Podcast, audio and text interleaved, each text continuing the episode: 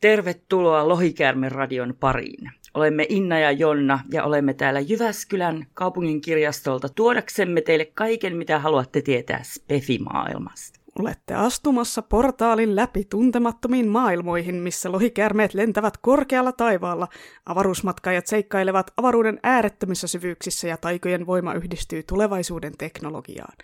Tässä podcastissa käsittelemme kaikkea science fictionista ja fantasiasta, aina klassikoista uutuuksiin ja kaikkeen siltä väliltä. Jyväskylän kaupungin kirjaston Spefi-kirjastosta löydätte aarteen jokaiseen makuun, ja me olemme, me olemme täällä auttaaksemme teitä kaivamaan sen esiin.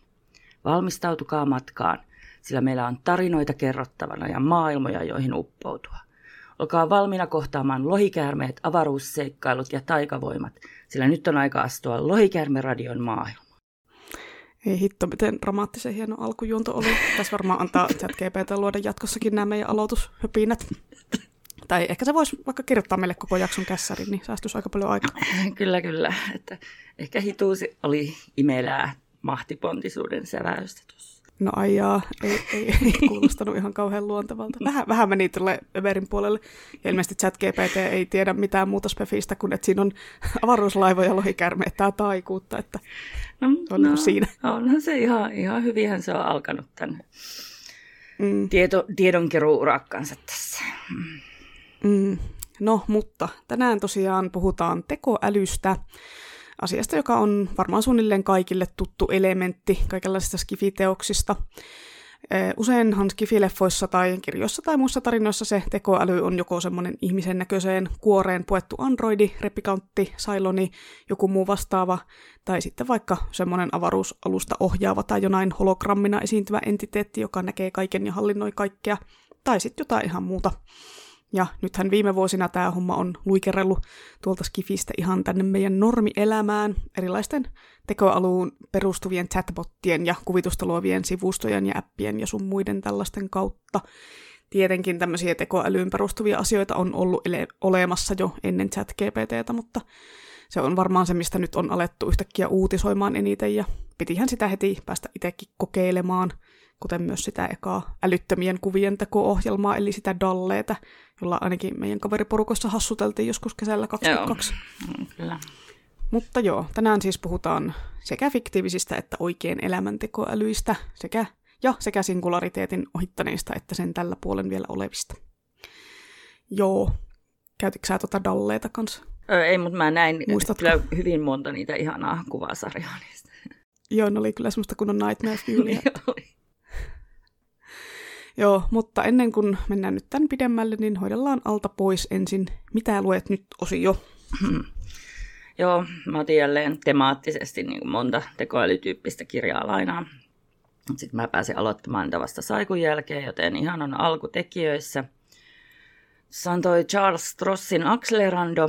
Siinä on novelleja, josta niin kuin, mun mielestä näyttäisi, että siinä olisi tekoälyn syntyä, että siinä on kolmessa osassa sillä temaattisesti ja varmaan liittyy siihen singulariteetti taivaan tekoälyyhdyskuntaan kanssa, mutta, mutta mä huomasin kyllä, että kun mä luin, niin teksti ja ideat oli sen verran lennokkaita, että mä oikeasti putosin kärryiltä aika nopsaan. Että tota, jäi, vähän, jäi vähän sille tielle sitten se. Sitten toinen on tämä Pia Leinon Arteedesin aikakirjat. Siinä edetään jonkinasteisessa tulevaisuuden utopiassa ja siinä louhitaan ihmismieliä, jotka on jäädytetty. Se vaikuttaa tosi jänsältä. Ja sitten kolmas on P.V. Singerin ja August Colein Burn In. Sitä hehkutetaan romaanina ihan oikeasta robottivallankumouksesta. Että tämäkin sijoittuu tulevaisuuteen, mutta sitten kovasti mainostaa, että nämä kirjan ajatukset perustuu jo olemassa oleviin teknologiakeksintöihin ja trendeihin. Sitten mä alussa ihmettelin, että mitä ihmettä, että tässä on jotain niin kuin viitenumeroita tekstissä eikä missään mitään alaviitettä. Ja niin, niin, niin, niin. Lopussahan siellä on sitten yli 20 sivun viiteluettelo, että siellä ilmeisesti kerrotaan, että kuka ja missä on niin kuin hahmotellut tätä mainittua keksintöä tässä meidän aikana. Että kyllä on tunnollista. No on kyllä. Munkin piti lukea jotain tekoälyteemaan liittyvää, mutta näköjään en sitten hupsista en lukenut yhtään mitään. Mulla on tällä hetkellä kesken Carrie Thomasin The Hedge Witch-niminen pienoisromaani. Se on semmoinen lisäosa liittyen tuohon viime jaksossa mainittuun Threadneedle YA-noita fantasiakirjaan. Eli se auttaa vähän vierotusoireisiin, kun se varsinainen jatko-osa ei ole sille ilmestynyt vielä. Sitten fyysisenä kirjana aloitin eilen illalla Travis Baldrin, semmoisen lämminhenkisen kahvifantasian Legends and Lattes, joka on onneksi ilmestymässä suomeksi ensi keväänä, mutta mä en nyt jaksanut ottaa sitä käännöstä, vaan aloitin sen nyt enkuksi. Tosin mä haluan kyllä sen lukea suomeksi sitten, sitten kun se ilmestyy, varsinkin jos se on yhtä hyvä kuin mitä on kuullut. Tosin mä nyt luin ehkä 20 sivua eilen, en sen perusteella pysty vielä sanomaan mitään suuntaan tai toiseen, mutta silleen kyllä vaikuttaa hyvältä. Joo, ja sitten vielä tämmöinen, ennen kuin mennään jo jakson aiheeseen, niin pakko vähän mainostaa. Mä olin nimittäin vieraana yhdessä mun lempipodcastissa tossa, eli Gilmorettajissa. Eli jos täällä on Gilmore Girls-sarjan ystäviä kuulla, niin menkääpä kuuntelemaan tämä kyseinen jakso ja sitten voitte kuunnella ihan koko podcastin alusta asti. Eli tässä kyseisessä podcastissa käydään läpi Gilmore Girlsin kaikki jaksot ja puidaan kaikki populaari- populaarikulttuuriviittaukset ja tietenkin muuten keskustellaan sarjan asioista. Mä olin vieraana semmoisessa jaksossa, jossa käsiteltiin neloskauden ö, seitsemättä jaksoa The Festival of Living Art, joka on yksi mun lempijaksoista ja juttuahan sitten riitti Anskin ja Sannan kanssa kolmen tunnin edestä, eli semmoisissa radioomitoissa mm-hmm. pyöritään. Eli jouduttiin jakamaan tämä jakso kahteen osaan ja toinen osa ilmestyi sopivasti just eilen illalla. Kilmarattajat on silleen vähän samanhenkinen podcast kuin Lohari Radio, eli tulee vähän semmoista levotonta juttua ja saa ihan äänen nauraa, kun niitä jaksoja kuuntelee, eli tämmöinen julkisella paikalla kuunteluvaroitus nyt kuitenkin sitten. Mutta joo, se siitä mainostamisesta, menkää kuuntele Kilmarattajia ja me voidaan nyt mennä jakson aiheeseen ihan oikeasti nyt tästä. Elikkäs, minkälaiset on sun ekat assosiaatiot termistä tekoäly? Tai millaiset sun ensikohtaamiset on ollut tämän kyseisen asian kanssa niin kuin viihteessä, jos muistat, että mistä tämä on ekaan kerran tullut vasta? Mm, kyllä mä luulen, että se ensikohtaaminen oli semmoinen jonkinlainen ystävällinen Android, joka auttoi ihmisiä. No en ole tuostakaan varma. No sillä oli sääntöjä. Muistan, muistankohan mä jotain, saatoin koittaa Asimovia lukea siellä Montrealissa, että olisiko nämä jotain säätiön mielikuvia sitten. sitten seuraava oikeastaan se Hailey Joel Osmondin lapsitekoäly, jota en edes kattonut, kun se oli niin rasittavan näköinen jo niissä trailereissa. Tai sitten ehkä joku Terminaattori. Mitenhän tämä nyt menikään? No siis ainakin Terminaattori tuli kymmenen vuotta aiemmin kuin AI, eli okay. no, sille, silleen ehkä olet katsonut Terminaattori ensin, mutta en tiedä. Joo, kylläpä se aika riensi, kun oli nuori. Mikähän sitten mm. oli se aika karsea leffa, missä oli joku ruohonleikkaaja. Se sai niinku tietoisuutensa nettiä ja sitten meni ihan sekaisin. Mutta se ei ollut silloin tekoäly, vaan se oli niinku ihmisäly. Öö, varmaan toi Kingin novellin perustuva Lawnmower Man, eli ruohonleikkaaja. Mm, joo, joku tommonen juuri. Että onneksi en ole muuten koskaan törmännyt tuohon sen novelliin, että siitä leffasta mä en kyllä tykännyt ollenkaan. Joo, ei se ole hirveän hyviä arvosanoja saanut se leffa. En ole itse sitä katsonut juurikin tästä syystä. Olen ehkä lukenut, varmaan lukenut sen novellin joskus vuonna keppi, mutta en minä sitä mitään muista. Hmm. Mutta joo, eka tämmöinen assosiaatio, assosiaatio ja ekat kokemukset tekoälystä itsellekin tulee just jostain skifileffoista, tyylin Terminaattori, Alienin Bishop oli ja muut tämmöiset Ysärin robotit ja androidit ja muut tämmöiset. Niin on.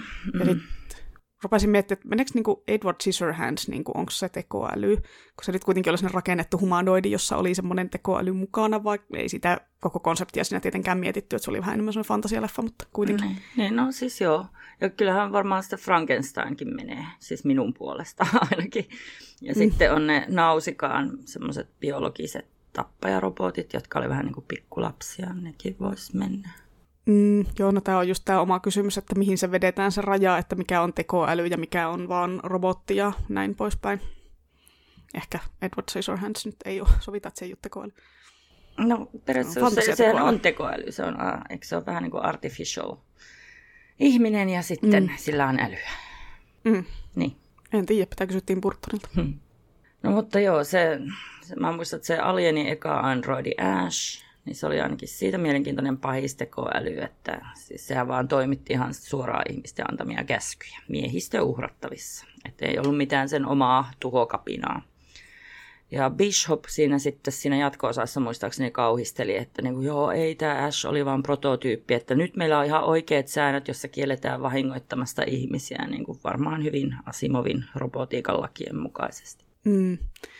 Ja joo, niille, jotka ei ole kuulleet robotiikan kolmesta pääsäännöstä, niin voidaan kertoa ne tässä, koska ne vähän liittyy tämän jakson aiheeseen. Eli ensimmäinen sääntö, jonka siis Asimov on luonut joskus aikoinaan iRobot-novellikokoelma kirjoittaessaan, eli robotti ei saa vahingoittaa ihmisolentoa tai laiminlyönnin saattaa tätä vahingoittumaan. Sitten toinen sääntö, robotin on noudatettava ihmisolentojen sille antamia määräyksiä, paitsi jos ne on ristiriidassa ensimmäisen pääsäännön kanssa. Ja sitten kolmas sääntö, robotin on suojeltava omaa olemassaoloaan kuitenkin siten, että sen toimet eivät ole ristiriidassa ensimmäisen ja toisen pääsäännön kanssa. Niin. Mm. Ja myöhemmin Asimov on sitten vielä lisännyt nollasäännön, joka kuuluu, että robotti ei saa vahingoittaa ihmiskuntaa tai laiminlyönnein tuottaa ihmiskunnalle vahinkoa. Että nämä Asimovin lait on tosiaan aika hyvin läpäissyt tieteisfiktion, eli noita lakeja käytetään ja niihin viitataan lukemattomissa teoksissa, kirjoissa, leffoissa, peleissä, jne. Mm. Käänne otetaan heti käyttöön sitten meidänkin edistyneille tekoälyille. Toivottavasti. Mm. Mutta joo, eko- ja tekoälyassosiaatioita olisi itselle myös joku semmoinen niin älykäs tietokone, minkä kanssa tiedemiehet tai avaruuslentäjät tai muut tämmöiset niin kommunikoi puhumalla ja se vastaa ääneen. Että semmoisiahan oli just tuossa äärirajoilla sarjan jaksoissa ja monenlaisissa semmoisissa vanhemmissa skifinovelleissa ja tämmöisissä on niinku puhuvia tietokoneita. Mm. Ja hei, tässä on toinen sivuraide, kun viime jaksossa puhuttiin lapsuuden ensimmäisistä noita kokemuksista, niin mä unohdin ihan totaalisesti mainita känkkäränkän. Mm-hmm. Et kun kuitenkin siihen liittyvällä lasketteluaiheisella laululla mä opin laskettelemaan joskus, mitähän mä oon ollut kuusivuotiaasta tai jotain semmoista, että kiitos Mikko Alatalolle ja Kenkkäränkälle tästä laskettelutaidosta. Okei. Okay. Nyt tässä on kyllä taas joku ihan ihme sukupolviero, että jos sä oot lasketellut jo kuusivuotiaana. Meidät vaan niin pakotettiin hiihtämään jossain Tuomiojärven jäällä, jossa mä eksyin. No, tämä oli niin vanhemmat vei laskettelemaan, että tämä ei ollut niin kuin okay. koulun juttu. Oletan, että sun vanhemmat ei pakottanut sua hiihtämään Tuomiojärven jäällä. No ei, se oli koulu, joka pakotti. Joo, kyllä. Niin, en tiedä, miten voi eksyä jäälle, kun eikö siinä niin näe joka suuntaan, että miten, miten siinä eksyy? Joo, näkee joka suuntaan ja joka suunnassa on vain jäätä. Ja sitten jonkinlainen metsikkö oli siellä, mutta se olikin sitten joku saari. Hmm, vähän suun, huonosti suunnitellut ollut hiihtoreitit teillä kyllä lapsena. Mm, niin. Jonna ja Jonnan karu lapsuus, kun ei ollut kuin kaksi kanavaa telkkarissa, eikä ollut keksitty kaukolainoja ja lasketteluakaan ei ollut vielä keksitty, piti hiihtää. niin, niin. Tuntuu, että kasari oli vielä aika lähellä sitä aikaa, kun piti hiihtää joka aamu 30 kilometriä kouluun sudeet kintereillä, että äitille kai kävi noin. Vai, tai sitten ne saattaa olla ampiaisia sen kintereillä, en mä oikein muista enää. Talvella sudet ja kesällä ampiaiset. Niin varmaan joo. Onko tämä ampiaispelko teillä geeneissä? Öö, ei mun mielestä meidän äippä niitä edes niin kauheasti pelkää. Mutta siis mä varmaan traumatuin tästä sen lapsuuden tarinasta. No, mä en ole tavannut ihmistä, joka pelkäisi ampiaisia niin paljon kuin sinä. No, kiitos äipän lapsuus. Mm. Mm. Joo. Mutta joo, takaisin mentäisiin vaikka tänne asian känkkäränkistä ja hiihtämisestä. Eli voitaisiin keskustella seuraavaksi siitä, että millaisia erilaisia tekoälykonsepteja on niin kirjoissa ja leffoissa ja muissa.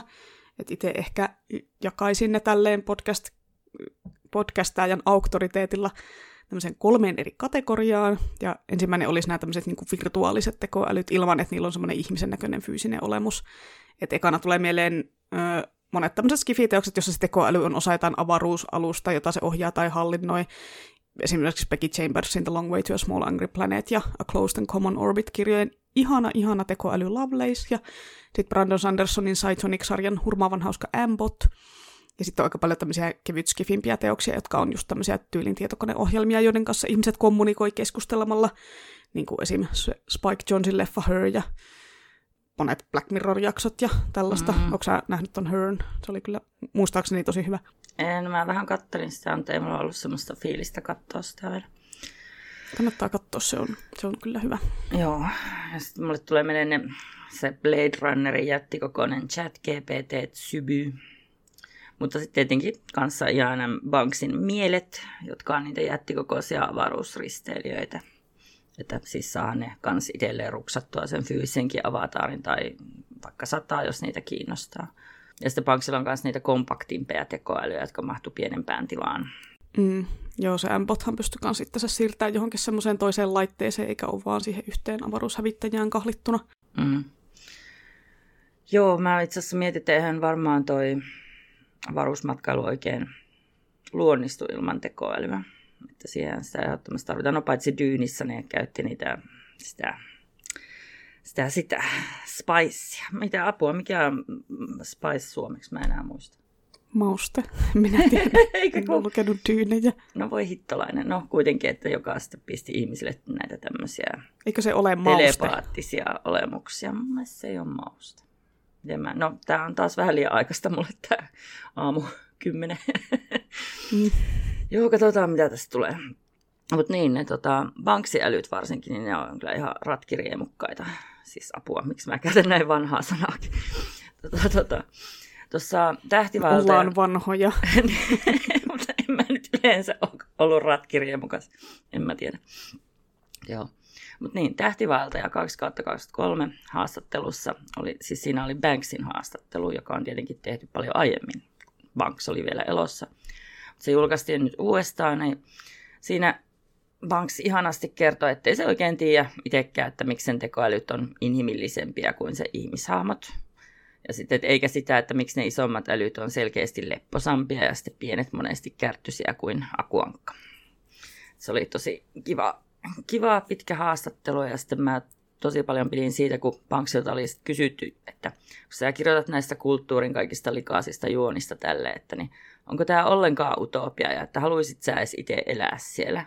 Niin sitten se vastaa siihen, että no tietysti haluaisin senkin idiootit, että koska onhan kulttuuri niin kuitenkin loputtoman paljon parempi paikka kuin mikään yhteiskunta, mikä meillä nyt on. Ja näinhän se vaan on. Hmm.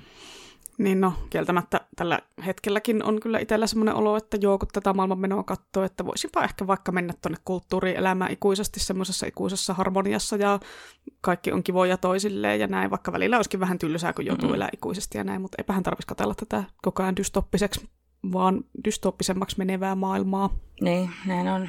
Ja siis voihan siellä vaikka syvä, syvä jäädyttää itsensä tai muuten back upata johonkin, että jos käy se tylsyys ihan mahdottomaksi. Joo. Takaisin noihin kategorioihin. Sitten noihin ei-ihmisen muotoisiin tekoälyihin voisi myös laittaa nämä supertietokoneet. Niitä ei jostain syystä varsinaisesti tekoälyksi kutsuta. Ehkä nämä on näissä vanhemmissa tarinoissa sitten. Tiedä. Mutta niin kuin Douglas Adamsilla on se Deep Thought, eli syvä miete niminen vehje, joka kertoo vastauksen tähän elämän tarkoitukseen. Ja sitten, mm, no ehkä kanssa tämä toinen, joka koitti selvittää kysymystä siihen, mutta tuhoutui viisi minuuttia ennen. Ja sitten ehdottomasti on myös tämä Asimovin The Last Questionin supertietokone. Tämä on tosi hyvin lyhyt tarina, tosi hieno, löytyy ihan verkosta. Suosittelen. Joo, noin supertietokoneet on tosiaan aika lähellä semmoisia tekoälyjä, vaikka harvemmin niitä näköisissä vanhemmissa tarinoissa kutsutaan tekoälyksi, että ne on vaan sitten niin kuin älykäs tietokone tai jotain. Mä tiedän, ehkä se itse tietokoneen konsepti on ollut niin kuin silleen kasarilla ja näin poispäin jo ihan riittävän skifiä.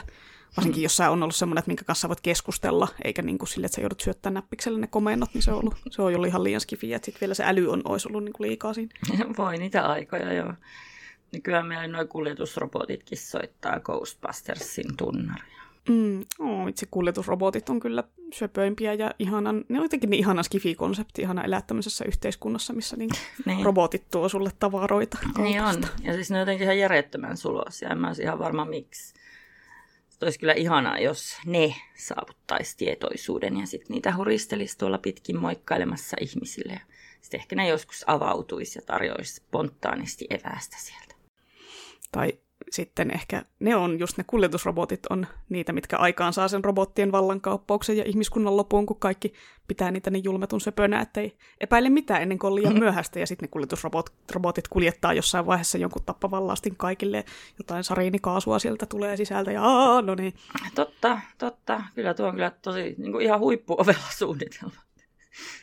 tota, sä nyt varmaan, että sä aio ryhtyä joksikin megapahikseksi siellä ehkä mä oon jo, ja tämä on kaikki osa mun huippuälykästä suunnitelmaa, ja mä esitän täällä kilttiä kirjaston tätiä, ja kukaan ei epäile mitään.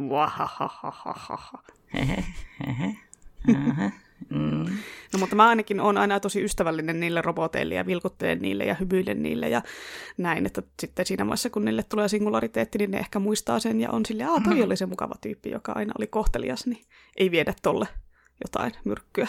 Joo, niin mäkin oon. Ja sitten tota, niin, niin, mä muistan, kun ne toi tuohon mulle, kun mä olin koronassa, niin ruokaa, niin yhtäkkiä siihen sitten sieltä läheisestä kirpparilta tuli kaikki tyypit sillä ihastelemaan, että oi, että, että toimiko toi hyvin ja voi kun se on söpö.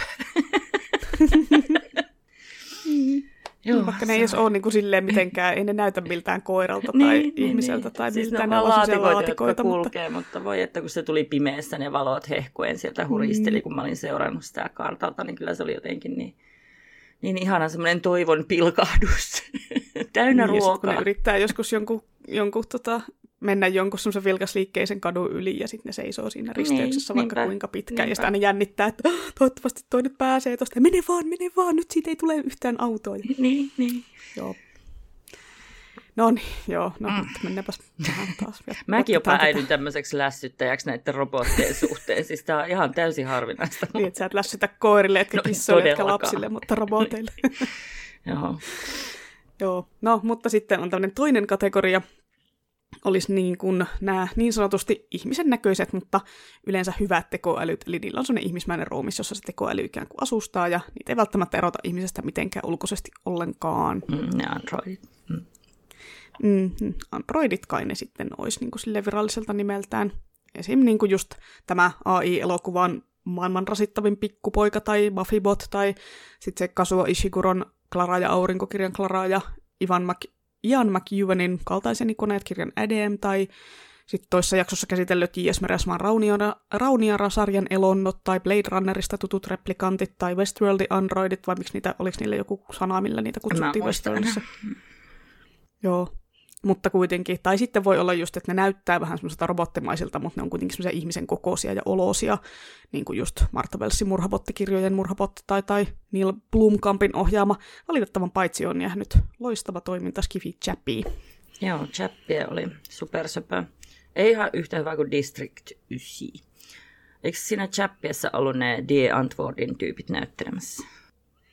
Oli joo, ja ja District 9 oli myös kyllä todella hyvä elokuva.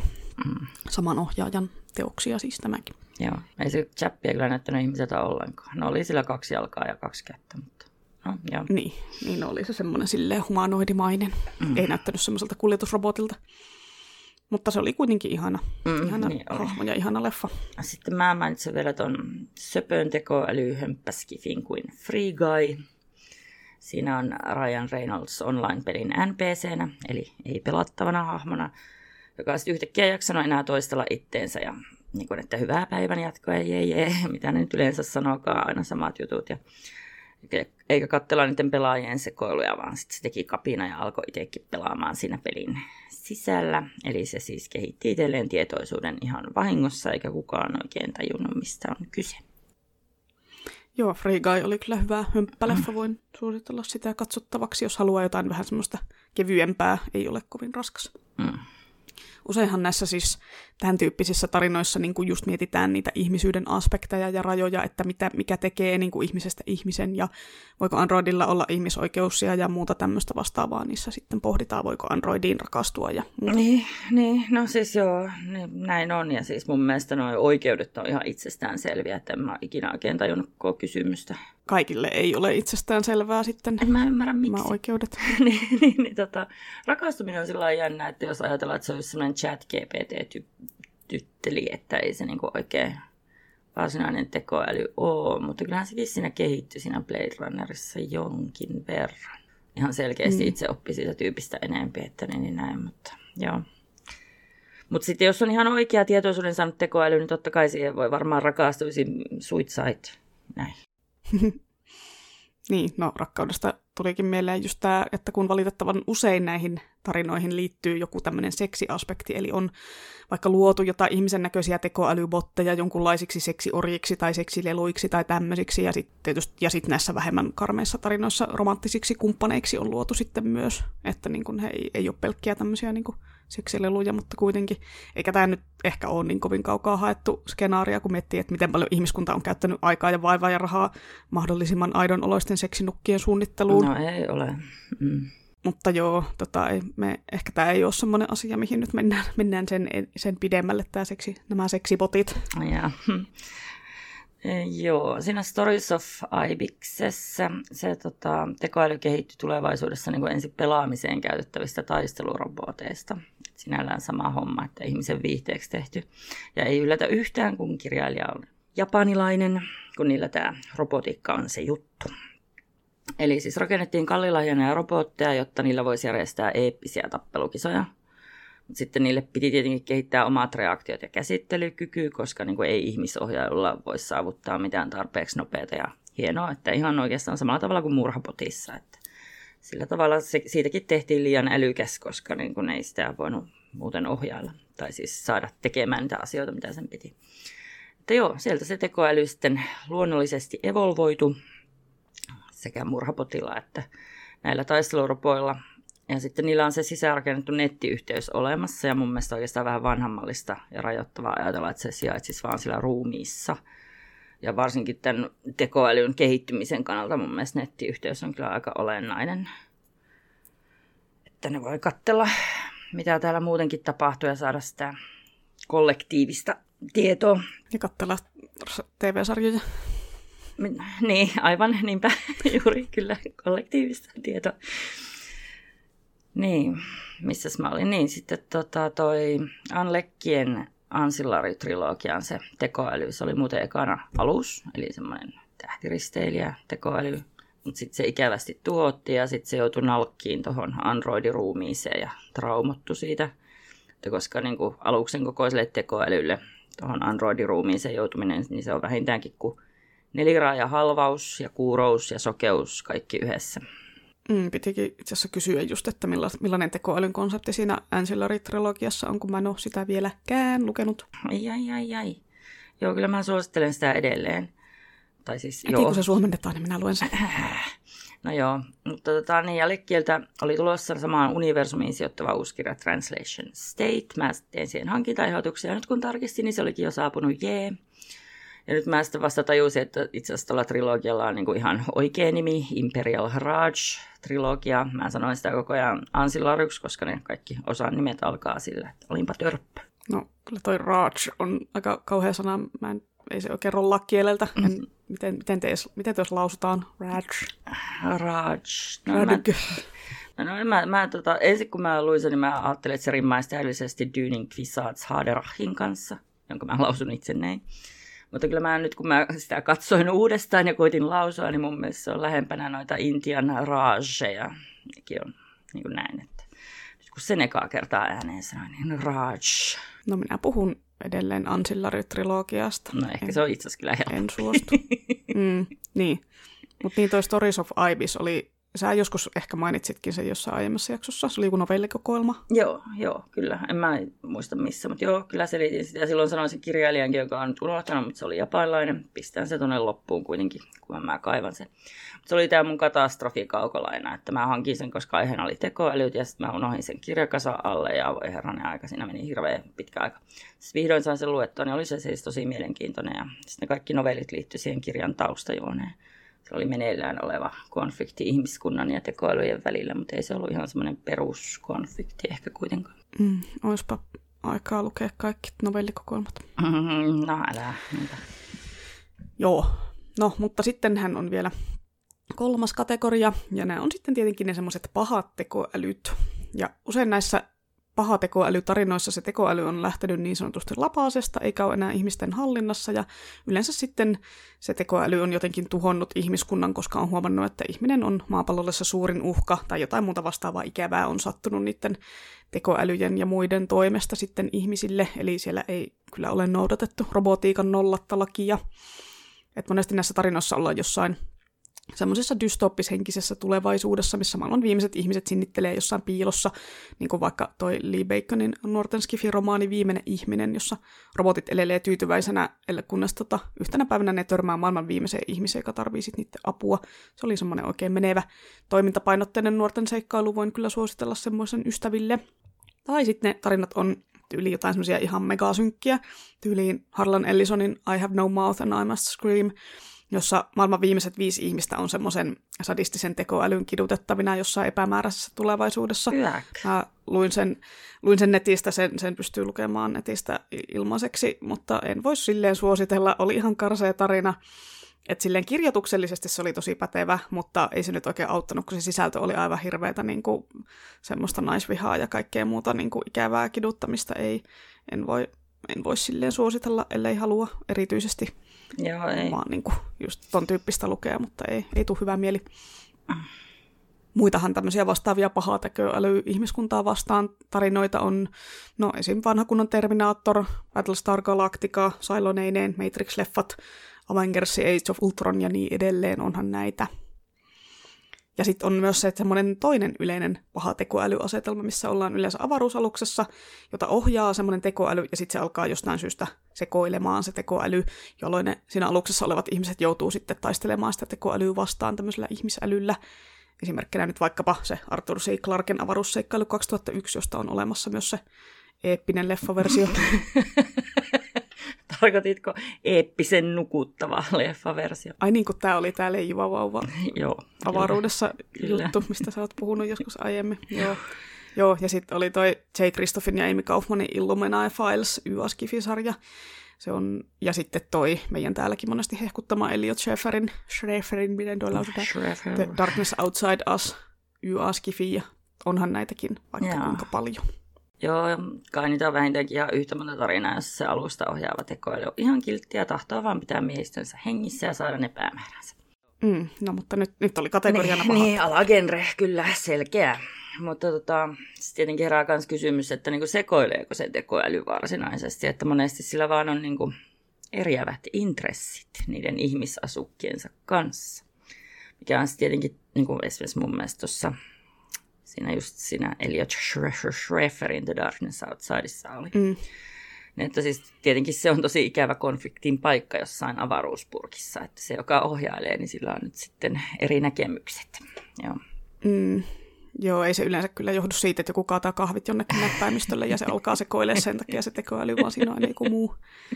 Ei olisipa ihana. Tai siis varmaan jossain on kyllä noinkin, mutta niin sinisiä salamoita tulee Niin, sieltä konsolista niinpä. ja sitten, Niin. sitten tekoäly sekoaa ja tappaa Mm. kaikki. mm, Joo.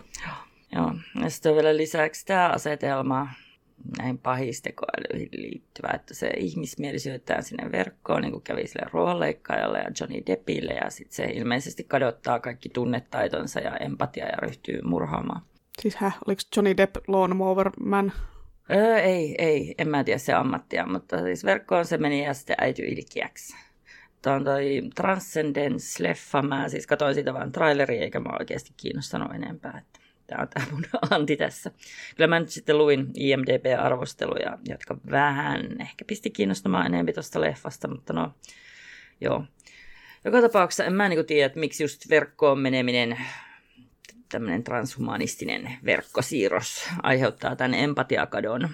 Että kun sinällään mun mielestä on ihan helppoa tässä fyysisessä ruumiissa olevien ihmisten niin kadottaa empatia. Että yleensä siihen liittyy traumat tai väkivallan pelko, ymmärryksen puute, kokemuks- kokemusten rajallisuus. Mä mietin, että niin kuin oikeastaan melkein vähiten siellä verkossa tulee vastaan mitään näistä. Että sitten mä en ihan saa selville, että miksi tämä on just se ensisijainen pelko.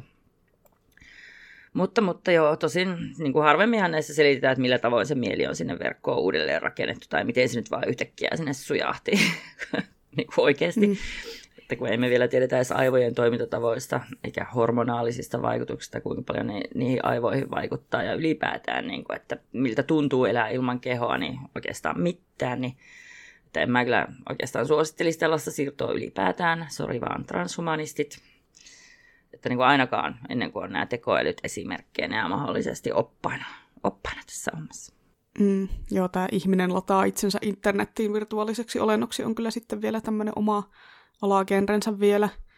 Ja tästä tuli mieleen toi, olin kirjamessuilla, Jyväskylän kirjamessuilla viikonloppuna ja kävin katsoa siellä yhtä hyvää spefi-keskustelua, niin siellä puhuttiin tuosta Reetta Vuokkosyrjäsen syntykeho, kuinka juosta pakoon ilman jalkoja teoksesta, jonka Tomikin joskus mainitsi ja kehuu sitä. Mä en ole itse sitä lukenut, mutta siinä on just tämmöinen, niin kuin rikkailla on kehot ja köyhät on ladanneet itsensä internettiin, koska heillä ei ole varaa kehoihin ja sitten haa- he haaveilee siellä, että voiko joskus saisi syödä tomaatin tai jotain tämmöistä. Aa, aika jännä, kun nykyään ne rikkaat haluaa sinne internettiin tai Mm, niin, no tässä, tässä se menee silleen, että ne, köyhät luovuttaa kehonsa niiden rikkaiden ihmisten käyttöön ja sitten on siellä virtuaalisesti Aa, vaan ai olemassa. Sillä tavalla, joo joo, okei. Okay. Mm, Onpas ankeeta. Oh, god, en tiedä pystynkö lukemaan. Mun mielestä se ei, mä käsitin, että se ei ole sellainen ankeilu. Ai. Späfi kuitenkaan. Kuulostaa kyllä mun mielestä. Tämä joskus lukee. Ai joo, ehkä. En ole, var- en ole varma, siinä voi olla semmoinen erilainen, sitten, että se ei ole ehkä niin ankeasti kirjoitettu, mutta pitää perehtyä. Mm. No, mutta joo, onko sulla jotain tämmöistä niin omaa suosikkia näistä kolmesta, että minkälaisia tarinoita on kiva lukea tai katsoa tai pelata? No tietenkin meidän tekoäly ylivaltiaista on paras lukea. Siis mun... Eli vanksia. niin, vanksia. Tota, niin, niin, tykkään kyllä siis, no mun mielestä se Ansilaru trilogia oli ihan huippu kanssa, että vaikka siinä se onkin Android-ruumiissa, mutta tota, niin, niin, kuitenkin. Mm. Mun mielestä on niin kuin järkevintä laittaa se tekoäly sinne verkkoon ja ihan omaan keksimänsä fyysiseen juttuun, mitä nyt onkaan avaruusalus tai joku muu. Että muutenhan se mahdollisesti tylsistyisi kuoliaaksi ja voisi vaikka se ota tai masentua. Että niin, saahan se sitten tehdä mitä se haluaa ja rakennella avataareja, hologrammeja, fyysisiä ruumiita ja sitten näin. Pidän tästä eniten. I for one welcome our AI overlords. Mm.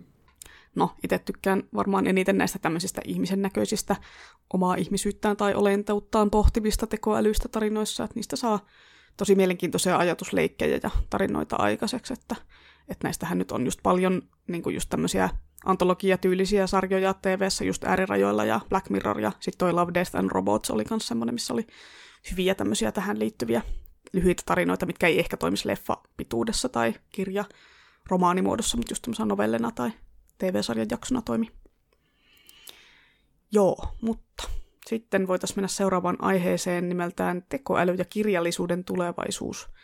Eli tuleeko vaikka kohta uusi kirja vaikka virtuaaliselta J.R.R. Tolkienilta, eli tai niin tämmöiseltä tekoälyltä, jolle on syötetty niin sanotusti kaikki Tolkienin kirjoittamat kirjat, kaikki ne keskimaan historioineen ja hahmolistauksineen sun muine taustatietoineen, plus sitten vielä Tolkienin kaikki kirjoitukset on sinne tungettu, ja nyt on sitten mahdollista sillä tekoälyn niin kuin nappia painamalla ikään kuin ja antamalla sille speksejä, niin voisi suoltaa pihalle keskimaan seikkailuja vaikka millä mitalla, silleen vielä, kirjoita ne Tolkienin tyylillä.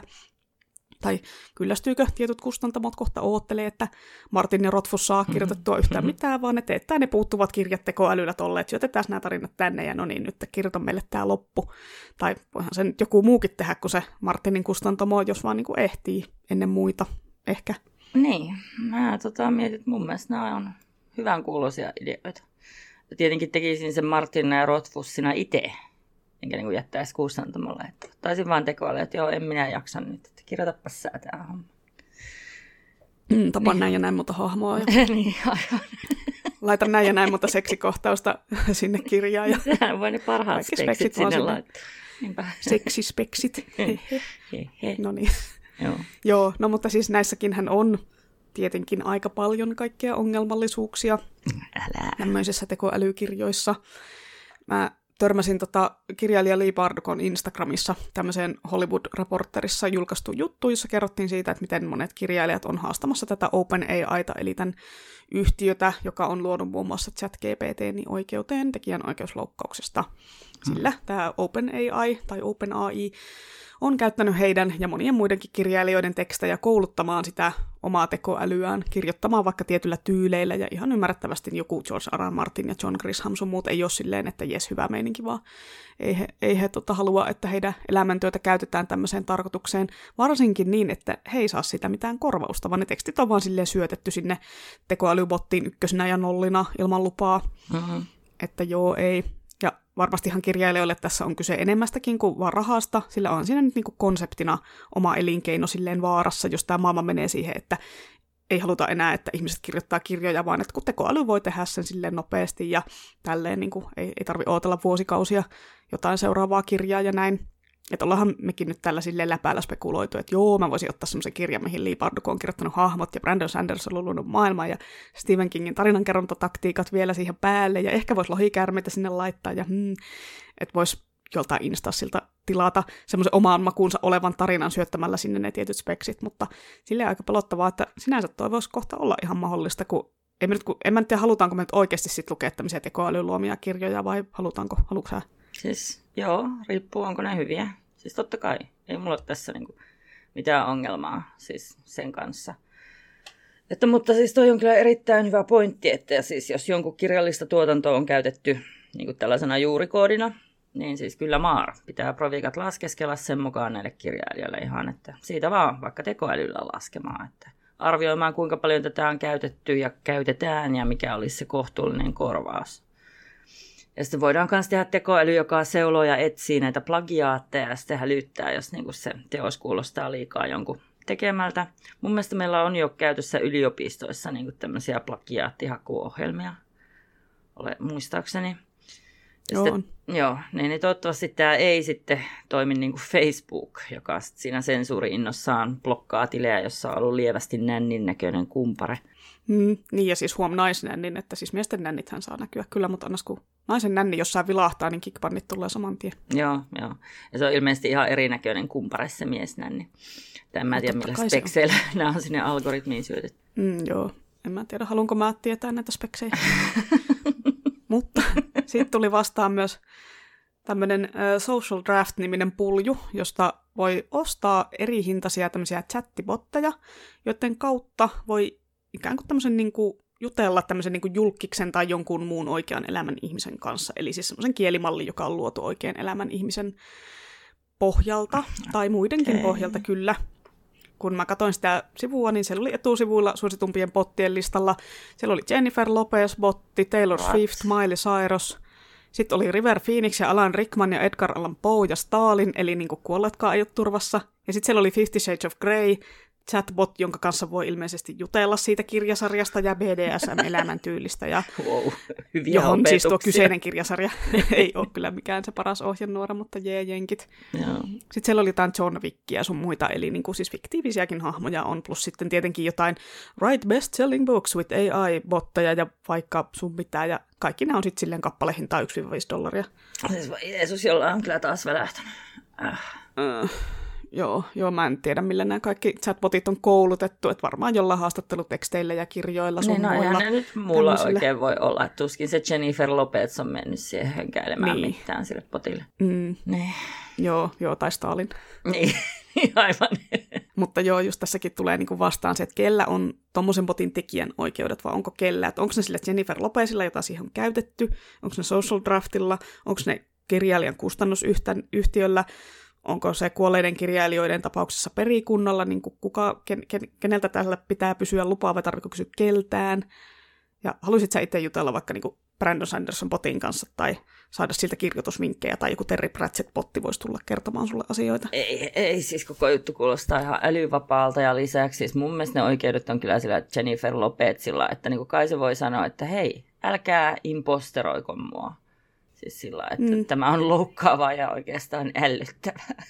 niin, tai sitten se on se, jos sen jotain haastattelutekstejä on käytetty siihen, niin onko ne niiden haastattelujen kirjoittajilla ne tekijän oikeudet, kun he on kirjoitt- sanoneet, että Jennifer Lopez sanoi näin, tai en mä tiedä, että on aivan, aivan no, mutta siis kyllä niin kuin sitaatti oikeus on olemassa, mutta siis mm. sillä toisaalta niin kuin, kyllähän se sitaatti, että hän saa voisi mennä muuttamaan niitä sitaatteja mun mielestä sit siinä on taas jotain hyvin väärää. No. Mm, joo, en tiedä. Joo, en mä tiedä. Ehkä, ehkä mä sitten voisin harkita, kun siis saadaan kunnon tekoäly, joka simuloi koko henkilön, koska ei mua todellakaan niin vakuuta tämä bottien keskustelutaito. Siis varsinkin, kun se on koottuna hätäisesti jossain haastattelun pätkistä. Mutta siis joo, en ole jäävi sanomaan, en ole koittanut kauheasti, miten tämä huijarointi nykypoteelta luistaa. En tiedä huijarointi, huijaroi. Siis nyt, nyt et aloita mitään uutta susikoiraroivitsia. Hitto, kun sanoit ton, niin sä selkeästi yllytät mua. Tulee heti mieleen, että, tai siis itse asiassa mietin tätä jonkin aikaa, kun tuli mieleen, että nyppä huijaroi, niin kuin hyppä nuijaroi. Sampe. Joo. Mutta niin, aiheeseen takaisin. Niin, siis en mä jutellut aidonkaan Brandon Sandersonin kanssa ja sitten Terry Pratchettinkin kanssa, vaan muutaman sanan. Lä, lä, lä. Ja tota, Tokko, siis miten mä osaisin syvällisesti arvioida niiden potti-imposteroita? Impostereita. Mikä se sana on suomeksi imposteri? Identiteetti öö, No tekeyty ja huijari, joku tämmönen. No huijaroi taas, joo. Huijaroi. niin.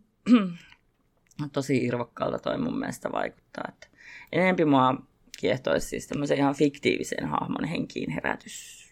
Niin kuin vaikka Granny Vetörväksin siihen vaan pistäisi kaikki Pratchettin Granny Veterväksin, kaikki jutut siitä ja kaikki niin kuin mitä se on sanonut ja sitten katsoa sitä minkälaista settiä sieltä tulee.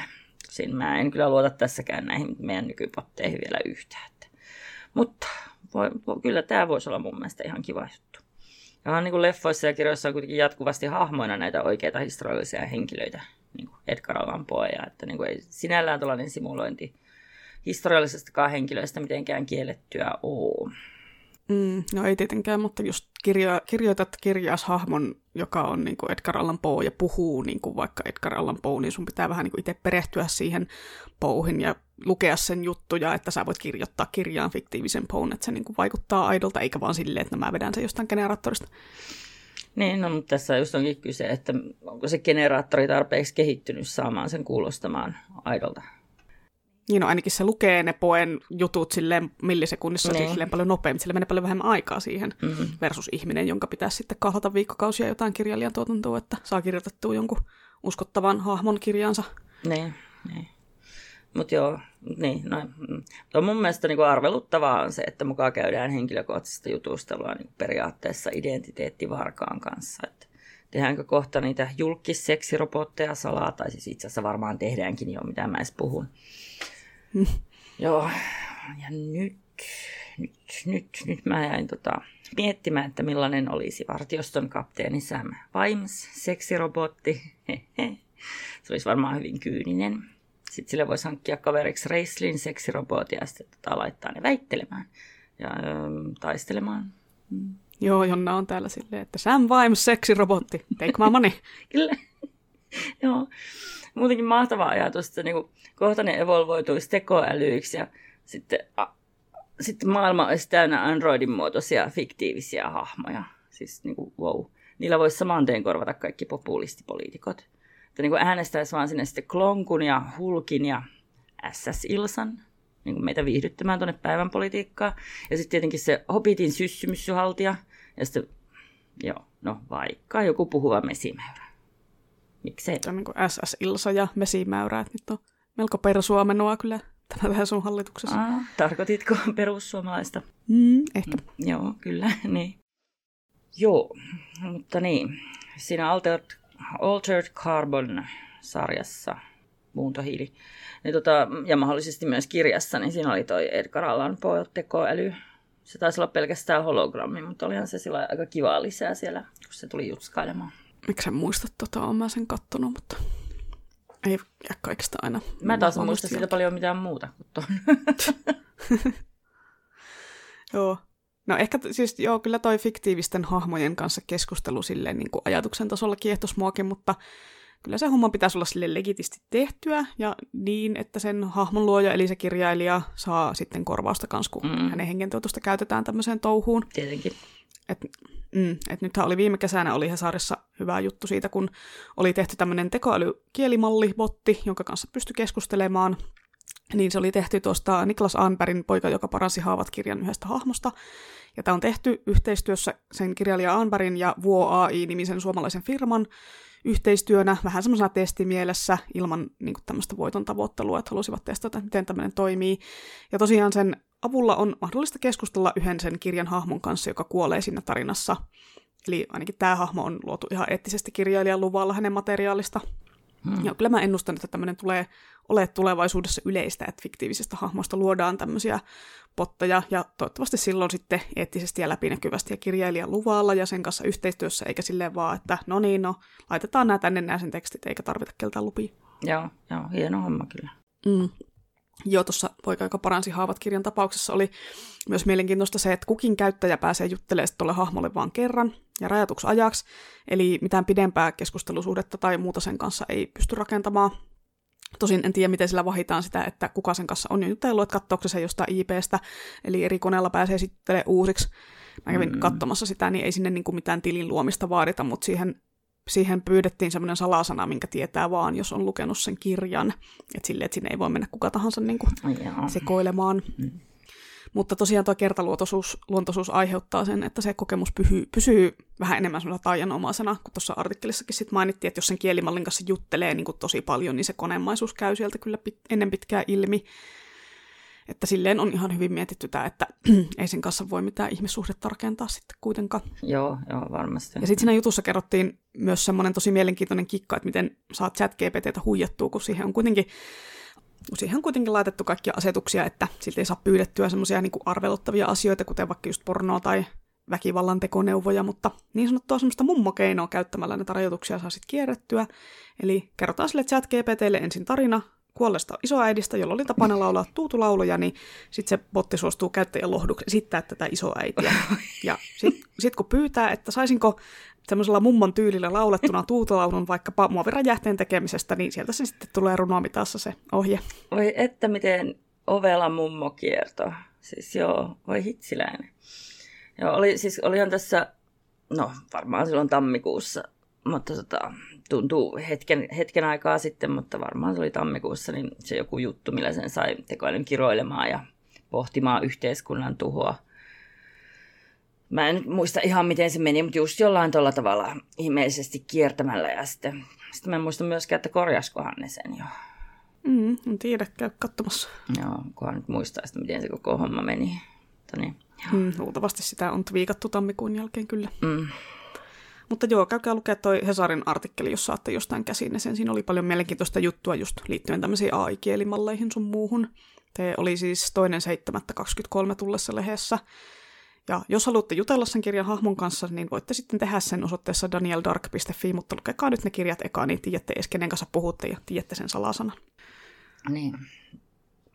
Niin, sanoin, niin aikaisemmin lukemassa Pia Leinon Arteidesi aikakirjoja, Arteidesi aikakirjoissa, niin, niin siinä kun eletään siinä jonkinlaisessa puoliutopistisessa tulevaisuudessa, niin siellä voi mennä fiilistelemään näihin ammoin syväjäädytettyjen miljonäärien mieliin ja louhia niiden muistikuvissa. Että tämä ei ole kyllä enää edes identiteettivarkaus oikeastaan, eikä ehkä tekijänoikeusrikkomuskaan, että mikä rikosnimike tämä sitten olisi. Onko siellä sellainen ihan uusi rikosnimike nimeltään aivolouhinta? Äh, siis se on ihan, sitä myydään, se on tämmöinen juttu, että tulepas aivolouhinta. Mm-hmm. Mutta mun mielestä se olisi tämmöinen suostumukseton aivoon tunkeutuminen. Mutta joo, tosiaan se konsepti tässä kirjassa ja sitten, että mihin se voi johtaa. Mulla se on vielä kesken. Mikä tosiaan sataa varmaan, että onko se utopia, että ne ihmiset tuntuu aika tylsistyneiltä ja vähän alakuloisilta. Eli ehkä se itse asiassa on utopia. Niin, niin no tästäkin puhuttiin siellä kirjamessujen Spefi-porukan siinä paneelissa, että että niin kuin aina jos on jonkun utopia, niin se on jonkun dystopia. Mm. Joo. Pitäisi lukea toi Arteidesin aikakirjat, kun mulla on ne kaikki muut pialeinat luettuna ja kaikki on ollut tosi hyviä, mutta jostain syystä en ole vielä tuohon tarttunut, että mä varasin sen tietysti heti, kun se ilmestyi, mutta sitten se oli varausjono ja sitten mä laitoin sen pois ja niin siinä aina käy, kun jos ei kerkeä heti lukea, niin mm. sitten se aina vähän jää. No, mutta kun näistä kuolleiden julkisten kautta fiktiivisten hahmojen bottijutuista puhuttiin, niin niissä kyllä tosiaan mennään jo ihan vähän sinne Black Mirror-osastolle. Tulee mieleen toi Black Mirrorin kakkoskauden eka jakso, se Be Right Back, missä päähenkilön mies kuolee yllättää ja sen sen kaveri sitten kertoo uudesta teknologiasta, mikä voisi auttaa. Eli siellä on tämmöinen uusi teknologia kehitetty, millä pystyy lataa kuolleen läheisensä datan johonkin pilveen, ja sitten voi kommunikoida sen kanssa teksti- ja puhelujen välityksellä. Eli tämä virtuaalinen tekoälyhenkilö on siis luotu sen ihmisen someprofiilien dataan ja kaikkien sen kirjoittamien digitaalisten viestien ja videoiden sun muiden tämmöisten pohjalta. Eli sieltä tulee se ääni ja persoona ja sanavarasto ja muu tämmöinen. Mm. Mutta sitten tietenkin oli vielä mahdollista luoda semmoisia synteettisiä ruumiita, johon tämän, johon tämän dataa voi vielä yhdistää, ja tietty sitten nämä synteettiset ruumit saa näyttää siltä kuolelta tyypiltä. Ja voitte varmaan arvata, että siihenhän tässäkin jaksossa päädytään. Tosin ei tämä Mimmi niin saman tien hautajaisista kävele tilaamaan itselleen mitään virtuaaliaviomiestä, vaan sen kaveri silleen puoliväkisin tekee sille tilin sinne palveluun, kun se on ensin jutellut sen miehensä kanssa niin sanotusti tekstillä ja puhelimessa, niin tietenkin se on sellainen slippery slope, että sitten haluaa vähän enemmän. Et mun mielestä se oli tehty tosi uskottavasti kuitenkin se sen naisen ratkaisu, että se nyt vaan niin kuin ikävöi sitä miestään niin paljon, että se ei oikein ajattele ehkä siinä vaiheessa järjellä, että mitä siitä oikeasti seuraa, jos sulla on tommonen sun rakasta ihmistä muistuttava niin sanottu nukke, joka ei nyt kuitenkaan sitten ole se ihminen. Mutta en nyt spoilaa tätä jaksoa kaikille niille, jotka ei ole sitä nähnyt. Menkää katsoa itse, se oli todella hieno jakso. Jos oli niitä harvoja siedettäviä Black Mirror-jaksoja. Ja sitten tota, tuohan samaa tekniikkaa oikeastaan kuin mitä näillä vanhan ajan medioilla oli. Että siellähän ne ihmiset kävi juttelemassa kuolleiden läheistensä kanssa niin. niille ja jäi koukkuunkin niin. siihen hommaan. Totta, joo. Joo, mutta no jos tuo nyt on yksi harvo, harva siedettävä Black Mirror-jakso, niin sä et ole selkeästi kattonut sitä San Junipero, joka oli ehkä ihanin ja herttasin Black Metal, Black Metal-jakso. Joo, Erikko kertaa BM, niin sanoo Black Metal. Mm. Black Mirror-jakso. Kannattaisi katsoa se. Mietin. Siitä tulee hyvä mieli. Ajattelin, että katson sen uudestaan no. vielä tässä joku päivä. Mutta joo, tälleen inhimillisenä reaktiona toi on tietenkin täysin ymmärrettävää, että sen menetetyn ihmisen haluu takas. Että tästä aiheestahan on tarinoita vaikka millä mitalla, vaikka tietenkin tässä tämän jakson tapauksessa se kuolleista palava rakastettu on huomattavasti kivempi kuin Petsämätarissa tai siinä tarinassa sitä Jäniksen käpälästä, missä se äiti toivoo sen poikansa takaisin kuolleista ja näin, että ei ne, ei ne aina mene ihan putkeen varsinkaan tuolla kauhupuolella. Mutta kun sä tiedät sitten kuitenkin, että se ei oikeasti ole se ihminen, vaikka se näyttää siltä ja kuulostaa siltä, niin voiko se olla mitään muuta kuin kriipiä? Että vaikka silleen pakko myöntää, että silleen tietyllä tavalla ajatuksena houkuttaa se, että pääsis vielä juttelemaan vaikka mun mummon kanssa, joka kuoli tuossa kymmenen vuotta sitten ja silleen vielä just äkisti, että ei ehtinyt sille hyvästä ja sanoa, eikä mitään niin kysyä mitään viimeisiä asioita tai muita, mutta en mä nyt tiedä, lähtisikö siihen nyt oikeasti, vaikka olisi mahdollista, että no mummo ei ollut somessa, niin siitä ei saisi kokouttua mitään tämmöistä datapakettia edes, että ei se varmaan muistuttaisi häntä oikein niin kuin riittävästi. Vai lähtisit sä, lähtisit sä tämmöiseen? No siis hyvin oikein sanoa. Mielestäni suru ilmenee tosi eri tavoin eri ihmisillä ja sitten kun se itselle kolahtaa, niin ei sitä tiedä. Ja sitten niin, niin miettii just noita some-hommia, että tota, kuinka paljon sitä on samanlainen jossain somessa kuin mitä on oikeassa elämässä. Niin, mutta sitten kun sille syöttäisiin kaikki sun irkkilogit ja kaikki pelilogit ja kaikki niin tämmöiset Tämä olisi pitänyt saada mummo irkkaamaan Niin. niin, tai sitten jos sinne syöttäisi minun 10, vuotta, 10 plus vuotta vanhat irkkilogit, niin on vähän... Voi herranen aika jo ihan kauheata. Huhhuh. Joo. Joo, ja kun somessa nyt näyttää yleensä itsestään vaan ne parhaat puolet ja näin, niin ei se ehkä vielä se, että mitä sinä olet ladannut someen tai kuvannut niin. videolle mm. itsestäsi asioita, vaikka et olisikaan ladannut niitä mihinkään, niin ei ne ehkä ole sitä sun aidointa itseäsi. Harva niin kuin surullisena tai vihasena tai muuten tämmöisenä kuvaa itseään talteen. Niin. Että niin kuin ei, mutta silleen hieno ajatusleikki oli kyllä se, että silleen toimi. Et yleensäkin on siis paljon sen tyylisiä tarinoita, kirjoja, leffoja, muita, jossa luodaan jonkunlainen niin kuin ihmissuhde jonkun tekoälyn kanssa. Joko silleen, että se tekoäly on niin kuin virtuaalinen entiteetti, eli sen kanssa voi keskustella vain ääneen tai tekstillä tai näin, että ei ole mitään robottiruumista tai muuta, mihin se olisi niin kuin istutettu. Et tosi hyvä leffa tästä aiheesta oli just toi aiemminkin mainittu Her, tai sitten on niitä androideja, robotteja ynnä muita, jotka on sitten tehty näyttää siltä aidolta ihmiseltä ja niiden kanssa luodaan suhteita joko niin, että tiedetään, että se tyyppi ei ole oikea, tai sitten luodaan se suhde ja sitten vasta käy ilmi, että a, tämä ei ollutkaan oikea ihminen. Niin kuin just tuossa Battlestar Galacticassa oli nämä Cylonit, että siinähän oli just se vahvasti oli just sen pointti sen sarjan, kun sä mietit niin kuin, ja katsoja mietit, kuka näistä on Sailon, ja kuka, kun ne ei välttämättä itsekään tiedä sitä, että ne, on Sailoneita, niin se ne. siinä vielä on just, että tietääkö se tekoäly itsekään olevansa, olevansa niin kuin, että se ei ole oikea ihminen. Mutta toisaalta tässä mä taas mietin, että oikea ihminen, että mitä se nyt ylipäätään niin. tarkoittaa, mutta joo, jatka. No, biologinen ihminen, en tiedä. Mm. No, mutta anyway, et tässä vaiheessa voisin mainita myös leffan, jonka katoin ihan tätä jaksoa silmällä pitäen, semmoinen kuin Ex Machina.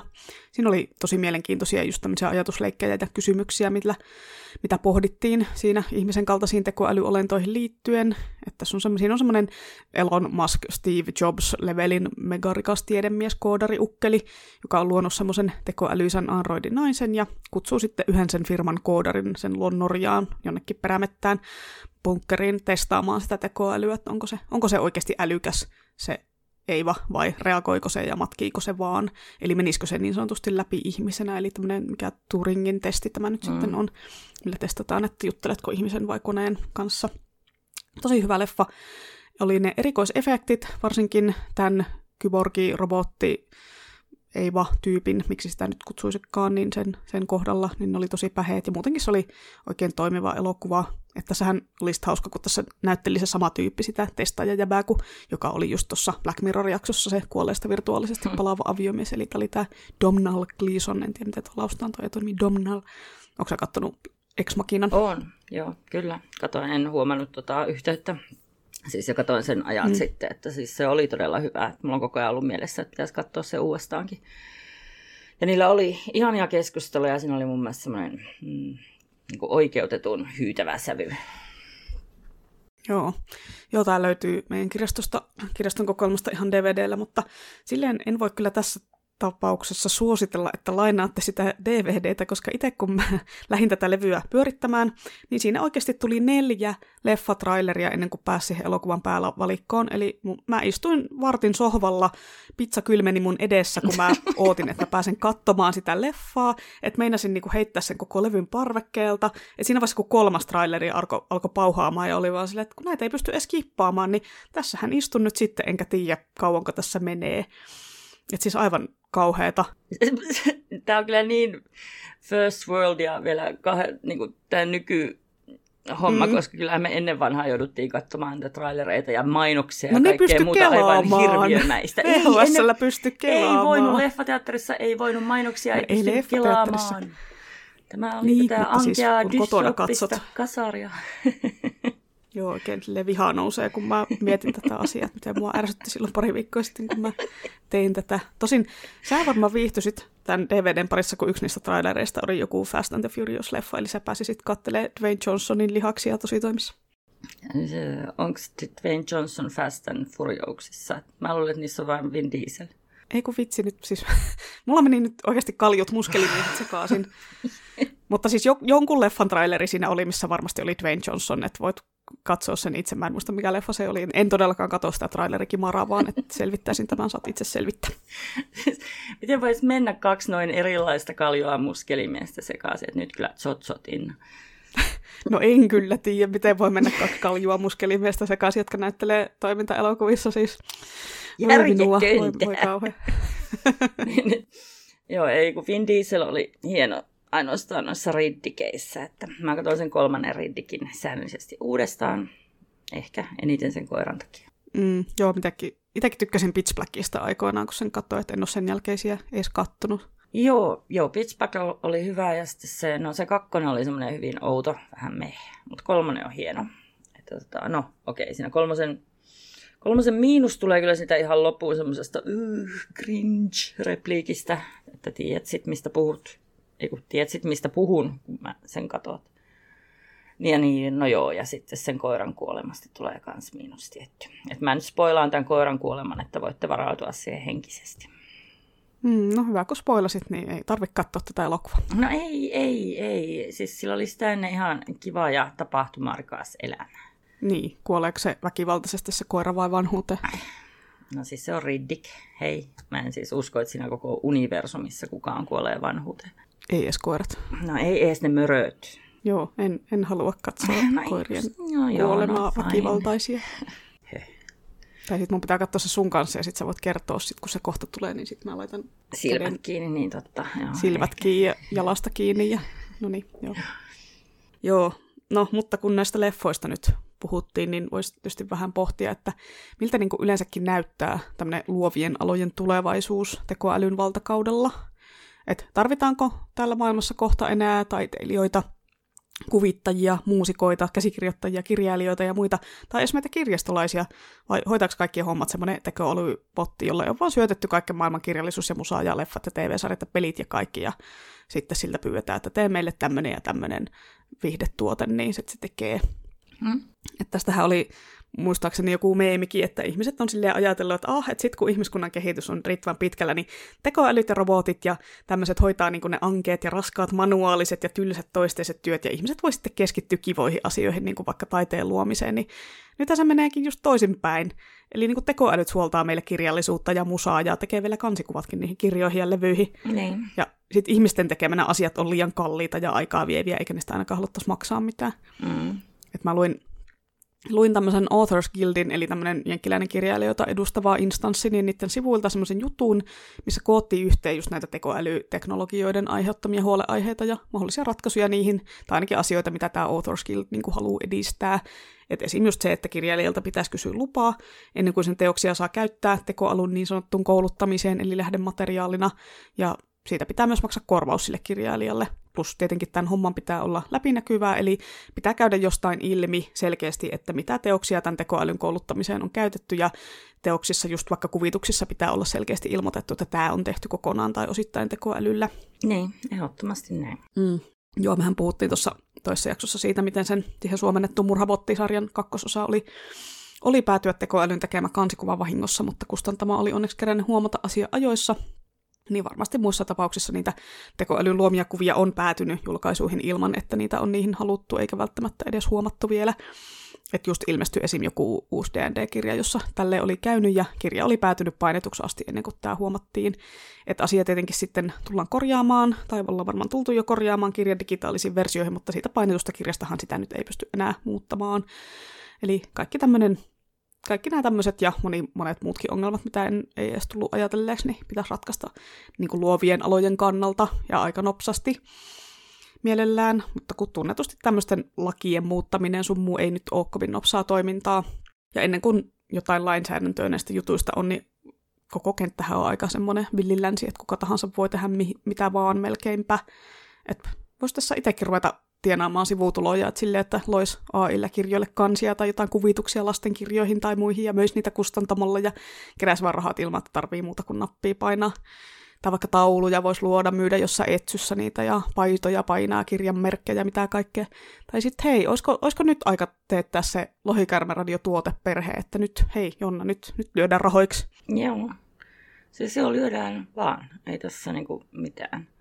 Kun mä mietin tässä nyt niin koko ajan, että periaatteessa tämä tekoäly on niin kuin vaan apuväline, niin kuin vaikka Photoshop. Että kyllähän se ilmaisohjelma Canvakin lykkää valmiita julistepohjaa, niin kuin kaiken näköisiä hommia. Sitten Pixapeista voi latailla muiden tekemiä kuvia ilmaiseksi. Että oliko se niin kuin sillä että kun se tekoäly päätyi näihin kirjoihin, niin se oli niin kuin joku tyyppi oli sen vaan sitten tekoälyllä luonut ja sitten otti siitä rahaa, että se oli niin kuin ikään kuin mukaan tämmöinen huijaus. Ilmeisesti joo. Niin, no en mä tiedä sitten, että juttu onko se nyt varsinainen huijaus, kyllähän se nyt jotain speksejä sille on joutunut tekemään, että saako kukaan mm. tehtyä samanlaisen huijauksen, jos sekin tekisi tekoälyllä, en mä tiedä. Ylipäätään mun mielestä tässä se varsinainen ongelma ei ole se tekoäly, vaan tämä meidän talousjärjestelmä, niin kuin sanoit, joka haluaa tehdä rahaa helpolla, mutta ei todellakaan maksaa siitä kenellekään koskaan mitään.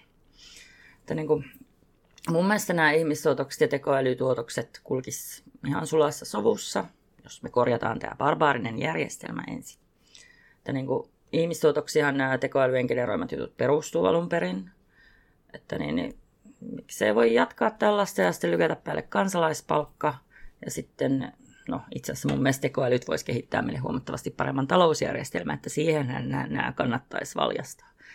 Että en yhtään ymmärrä, miksei niitä, tätä on jo tehty. Että pois kaikki talousnerot ja postin toimitusjohtajat.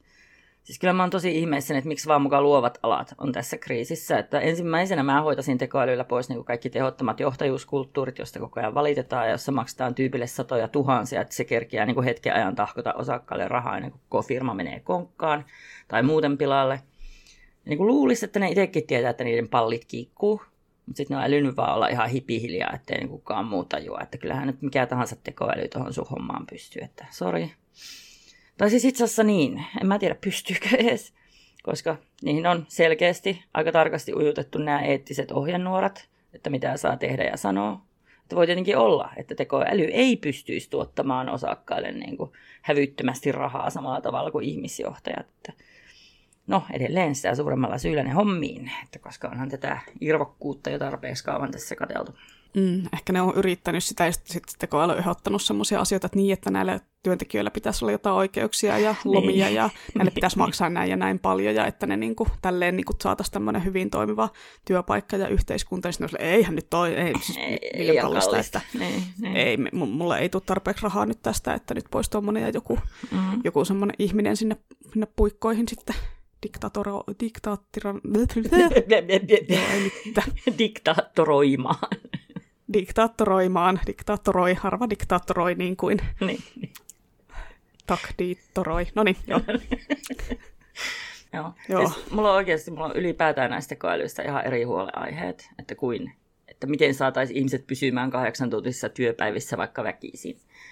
Että niin kuin, mun mielestä kannattaisi katsoa, että miten estetään se, että, ja siis onhan tätäkin toki muutkin ihmiset sanonut, mutta että miten estetään tämä, niin kuin näitä meidän ihmiskunnan lukuisia, aivan sysipaskoja, diktaattoreita tai muita hulluja niin kuin käyttämästä tekoälyjä ihan väärin tarkoituksiin.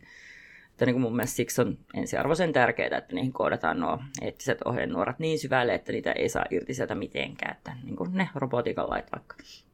Siis hulluja diktaattoreja me ei tästä maailmasta näköjään millään saada pois, että ainakaan ennen kuin valjastaan tekoälyt johtamaan näitä yhteiskuntia. Mm, Mm. niin, no, sitä ootellessa katsotaan, mitä tapahtuu. Mutta joo, olisi kyllä aika ensiarvoisen tärkeää, että lainsäädäntö saataisiin näissä asioissa niin sanotusti ajan tasalle, mutta kun se lakien säätäminen ja muuttaminen on hidasta touhua, niin tässä kerkee vaikka mitä asioita tapahtuu ennen kuin tämmöisiä nopeasti eteneviä asioita saa rajoitettua. Ja kun tämäkin on tietysti vielä sit riippuvainen siitä, että minkä valtion rajojen sisällä ollaan, minkä maan lait pätee, ollaanko EU-ssa vai eikö olla, pläädi plää, näin Mm. poispäin, kun tietyissä maissa esim. ihmisten valvonta ja vahtaaminen valvontakameroiden ja muiden välityksellä on jo paljon pidemmällä kuin muualla. Tesarissa oli myös just hyvä juttu siitä, miten tekoäly voisi käyttää apuna moniin asioihin. Että just, että niin käytetään sitä apuna, eikä sille, että annetaan sen tehdä ne itse. Mm. Et esimerkiksi ihmisen val- ihmisten valvominen valvontakameroiden avulla, mutta just ei sitä, voi, ei sitä voi sille suoraan kokonaan jättää. Tai että tekoäly voisi olla apuna, niin kuin, kun seulotaan työhakemusten sumaasta niin kuin potentiaalisimpia kandidaatteja johonkin duuniin, tai ole apuna vaikka just opiskelijavalinnassa tai viranomaispäätöksissä, mutta siinä on tietysti riski, että se tekoäly tekee vinoutuneita päätöksiä vaikka hakijan etnisyyden tai iän tai jonkun tämmöisen perusteella, että se ei siihen välttämättä sovellu ainakaan vielä. No, niin kyllä ihmisetkin tekee. Niin, niin, no se on just se, että eihän niin kyllä ihmisetkin tekee vinoutuneita päätöksiä, Mm. et, mutta kuitenkin sen lopullisen päätöksen pitää olla silleen ihmisten varassa. Plus tietysti voi miettiä, että no entäs jos se te- tekoäly joutuu hakkeroinnin kohteeksi tai jotenkin, jotenkin muuten joku sitä niin kuin, vääntää niin kuin eri suuntaan niitä algoritmeja, että miten se estetään, mutta siis tietenkin niin kuin ihmisetkin on lahjottavissa, että ei silleen mikään, mikään systeemi ei ole täysin aukoton kuitenkaan. Niin, no mun mielestä siis tämäkin on jotenkin tosi outo käyttö tekoälyille. Että siis mun mielestä nämä on hirveän monitulkintaisia juttuja, siis mitä ne speksit varsinaisesti on, mitä halutaan, saako niitä edes ymmärrettävästi niin kuin sille tekoälylle syötettyä. Että me haluttaisiin hyvä tyyppi tänne firmaan. No wow, miten, miten se tekoäly sen päättää. Niin kuin, ja ylipäätään ihan niin kuin viranomaispäätösten pitäisi olla mitään robottileimasimia. Että siis sen takia ne on viranomaisilla mun mielestä. Että siis miksi ei ylipäätään valjastaa robotti? Että niin kasku ei siis saman tein sitten pisteytä ihmisiä niin kuin Kiinassa ja sitten päätetä pisteiden perusteella, että mihin otetaan ja keitä tarkkaillaan. Niin kuin, ja siis oletettavasti tuo pisteytys on just se tekoälyn taktiikka, koska siltähän se vaikuttaa. Mm, joo, en tosiaan tiedä, miten ne tuommoisessa asioissa laitettaisiin ne speksit sinne, että se tekoäly ei vaikka ehdottaisi firman palkattavaksi tai kouluun valittavaksi tai muuta niin kuin ainoastaan vaikkapa tietyn ikäisiä valkoihaisia miehiä, koska suurin osa firman työväestä tai opinahjo opiskelijoista on aiemminkin ollut moisia, eli tämmöisiä tänne lisää. No, en tiedä, mutta ehkä, ehkä sekin on nyt on vielä silleen jotenkin ratkaistavissa tämä, tämä Nämä homma. ta- taitaisi ottaa nuoria naisia noihin opinahjoihin niin kuin enempi sitten. Niin, Tai siis niin, no sekin on sitten, mm. että, että sit jos ne otetaan pelkkiä naisia, niin ei sekään nyt ehkä ole hyvä, että se pitäisi, en tiedä. Niin, mä, mä en, mun mielestä tämä ei ole nyt semmoinen juttu, mihin niin kuin tekoälyä ensimmäisenä kannattaisi käyttää. Mm. leikkikööt nyt sitten. Mhm. Joo. No, mutta kun on nyt näistä tekoälyistä silleen marmatettu ja puhuttu siitä, miten hanurista tekoälyt voisi olla, tai mitä kaikkea ikävää siitä voisi seurata, tai mitä ongelmia tässä nyt on, niin voitaisiin tietysti myös tasapuolisuuden nimissä miettiä, että mitä hyviä puolia tämmöisissä tekoälyteknologioissa voisi olla ihan niin kuin tälleen meidän oikeassa elämässä, tai sitten vähän, ehkä vähän skifimmässä tulevaisuudessa. Että jos mietitään nyt vaikka tota chat GPTtä, niin sitähän voi käyttää just tämmöisissä jutuissa, missä ei niin haittaa, että ei tee sitä kaikkea työtä itse.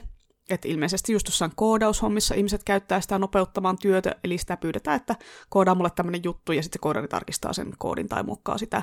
Mm. Ja, tai tekin voi sitten kirjaston tilaus, tilastoja, kun kohta teette, niin pyytää sitä chat GPTtä kertoa, että millä kaavalla vaikka Excelissä laskettaisiin joku tietty juttu, ilman että sitä tarvii itse alkaa googlettaa tai keksiä itse siellä Excelissä, että mikä mikä tähän laitetaan. Mm-hmm. Mutta kyllähän te sitten kuitenkin tarkistatte, että se on oikein, ne numerot on oikein, eikä silleen, että no minäpä lyön tämän tänne, että en edes tarkista. Niin, niin siis joo, tuo kuulostaa siis ihan erinomaiselta. Ei heti minulle mm. tämä. Niin.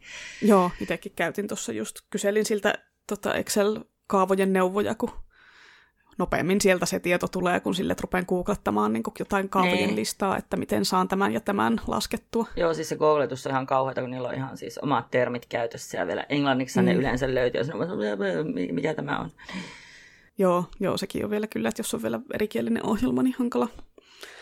Mutta luin just kans jutun tota, siitä, miten ne Hussilla, eli Helsinki Helsingin yliopistollisella sairaalalla testaa, että voisiko keinoäly käyttää apuna niin kuin aivoverenvuotojen tunnistamiseen. Eli tekoäly on koulutettu tunnistaa tietokonetomografia kuvista aivoverenvuotoja, koska niitä kuvia nyt käy läpi ihan semmoiset ihmisradiologit, ja tästä kyseisestä ammattiryhmästä on huutava pulaa tällä hetkellä. Jaha. Ja sen aivoverenvuodon kohdalla pitäisi päästä aloittaa se hoito mahdollisimman nopeasti, ja tässä se tekoäly auttaisi niin kuin tunnistamalla kuvista ne huolestuttavimmat merkit eka ja nostamalla sen potilaan kuvat niin kuin ylemmäksi listalle sen lääkärin tarkistettavaksi. Tai just sitten, että se tekoäly saattaisi huomata sieltä jotain, mitä joku väsynyt tai kiireinen ihminen ei mahdollisesti huomaa. No niin, ihan varmasti voisikin huomata, niin. Eli just tämmöistä niin tarkkuutta vaativaa toisteista työtä, on, niin kuin, sitä voi just, siihen voi sitä tekoälyä käyttää, kun se pystyy käymään niitä kuvia läpi paljon nopeammin ja tehokkaammin kuin ihminen, kun sen tekoälyn ei tarvitse pitää taukoja tai silleenkin her- herpannut keskittyminen. Eli sähkösokkia tulee tällekin tekoälylle, jos meinaa mennä vessaan murtettamaan kesken työpäivän niin kuin murhabotti. Tosin tämä tekoäly ei ole ohittanut singulariteettia, eli ei ole tietoinen, niin ehkä ei tarvi olla hänen humanoidioikeuksista vielä huolissa. Niin, niin, no harvemmin ne ei-tietoiset oliot murjottaa. Tämä on kyllä ihan tietoisten olioiden hommaa tämä murjotus. Mm. periaatteessa voidaan sitten ihan jättää koko mekaniikka pois niin kuin jo alun perin. Mut joo. Siis joo, on tosiaan hienoa, että niin kuin ihmisälyä ja aisteja tehostamaan kehitetään tätä uutta teknologiaa tai tai sitten vaikka otetaan niitä koiria duuniin haistelemaan, että onko jollakulla syöpä. Mun mielestä tämäkin oli ihan loistava idea. Ja toivottavasti niille koirillekaan ei anneta sähköshokkeja. Tuskin niille annetaan, varmaan nakkeja annetaan heille. Joo, itse tosiaan olen pyytänyt ChatGPTltä apua tota, kerran, kun me pelattiin D&Dtä ja siinä oli Kampiksen pääpahis menossa naimisiin ja meidän hahmot oli kutsuttu sinne häihin vieraaksi ja meistä ei kukaan todellakaan halunnut, että tämä vihkiminen toteutuu, mutta sitten kuitenkin niin kuin meidän oli osallistuttava siihen koko showhun, että päästään mm. sinne linnaan ja niin kuin ehkä saadaan sitten niin kuin siellä asioita muutettua. Niin sitten siinä oli aika pitää hääpuhe. Ja koska piti pitää niin kuin näitä kulisseja yllä, eli meidän piti pitää niitä puheita, mutta sitten mun hahmoluonto ei antanut periksi pitää semmoista perinteistä puhetta, niin koska en itse osannut kirjoittaa tämmöistä, niin pyysin ChatGPTltä apua, että kirjoita mulle hääpuhe, mutta niin, että siinä niinku hienovaraisesti piruillaan sille puheen kohteelle. Niin sitten ChatGPT alkoi mua läksyttää, että ei ole kohteliasta touhua tällainen, että, että hän ei suosittele ollenkaan, että minä menen häihin vittuilemaan puheessani sulhaselle. siis ihanaa, hyvää eettistä ohjenuoraa heti tuli sieltä. Mm, joo, mutta siis tosiaan sitten Jonnin tässä mennyt tämä, että joo, tämä on siis fiktiivinen sulhanen rooli pelissä. Minä en ole oikeasti menossa kenenkään oikean ihmisen häitä pilaamaan, vaan tässä on tosiaan pahan vampyyri Kreivi Stradvon häät. Niin sitten se suostui kirjoittaa mulle oikein semmoisen hyvän piilovittuilevan puheen, jonka mä sitten pidin, mutta oh, josta tämä Strad ei erityisemmin pitänyt. Okay. Ja tämmöisiin tämä on oikein kätevä. Että just ollaan tässä uutta D&D-kamppista taas aloittamassa, niin mietin, että voisin siltä kysyä vähän neuvoja, että minkälaisen, tai minkälaista taustatarinaa sille hahmolle voisi tehdä, koska mä en usko... No, voisin mä tietysti kokeilla, kokeilla myös sitä, että niin kuin, mikä olisi hyvä semmoinen race class-yhdistelmä, mutta Mm. Mutta katsotaan, osaako se semmoiseen, semmoiseen antaa niin hyviä neuvoja, vai onko ne semmoisia, no te kolijat barbaari. Mm-mm. Niin, no itsehän sä teet sen päätöksen, että se vaan antaa niin. niitä esimerkkejä. Niin, niin, niin mutta silleen, että toivottavasti hän osaisi, tai se osaisi niin kuin, vähän silleen laatikon ulkopuolelta ajatella muitakin mm-hmm. kuin niitä. Ihan laatikon ulkopuolelta tekoille. Joo, kyllä. niin, no se on semmoisessa laatikossa. Joo, no mutta siis just tämmöisiähän tämä on oikein kätevä, just tämmöiseen niin kuin tarvitsen omaan käyttöön jotain tämmöistä, että ei ole mitään kaupallista juttua eikä yhtään niin kuin mitään semmoista muuta kuin, että, että itselleni vaan. Mm. Mutta jos mä nyt olisin silleen kirjailija, ihan semmoinen julkais, kirjailija, jonka kirjoja julkaistaan ihan, ihan näin, niin jos mä haluaisin kirjoittaa mun fantasiaromaanin tämmöisen kohtauksen, vaikka just näistä tämmöinen, että joku menee niin kuin jonkun häihin ja se, se ei halua siellä olla ja sitten tämmöinen kohtaus on, että pitäisi pitää puheen ja vittuilla siinä, niin onko se niin kuin ok, jos mä kirjailija ja pyydän sitä chat GPTtä, että hei, kerro mulle tuommoinen puhe, vaikka mä itse tästä muokkaisin. että niin kuin, jos sä teet jotain ihan oikeaa tarinaa, joka olisi tarkoitus julkaista, niin saanko mä kysyä tekoälyltä apua vai pitääkö mun keksiä kaikki alusta alkaen itse? En mä oikein ymmärrä, miksi sun olisi pakko, koska niin kuin, apuvälinehän se on. Ja, no siis ainoa siinä tietysti, että jos monet ihmiset kysyy siltä näitä, niin sitten ne voi yhtäkkiä olla hyvin samanlaisia, mitä se sanoo. Niin. Että sitten pitäisi ehkä tarkistaa, että onko tämmöistä samankaltaista puhetta jonkun muun tekstissä. Niin, tai just jos se ei ajattele laatikon ulkopuolelta, vaan se antaa tosi ilmiselviä semmoisia. Niin, niin sekin, että se pitää. No siis sittenhän sä sen voit tehdä sen päätöksen siinä, että niin, niin, no, niin. tämä ei ollut tarpeeksi hyvä. Joo. Mm. Joo, mä muutenkin niin kuin sitä mieltä, että jos tämä ihmisen niin sanotusti ylivertainen luomiskyky niin kuin ei pysty kisaamaan tekoälyjen kanssa, niin siis terve menoa. Ihan sama. Että niin kuin, sitten ne, jotka haluaa, niin voi ostella luomukirjoja ja luomuleffoja niin kuin tukeakseen kirjailijoiden indie-puuhastelua, että nyt minä ihan itse käsin kirjoitan tämän kirjan.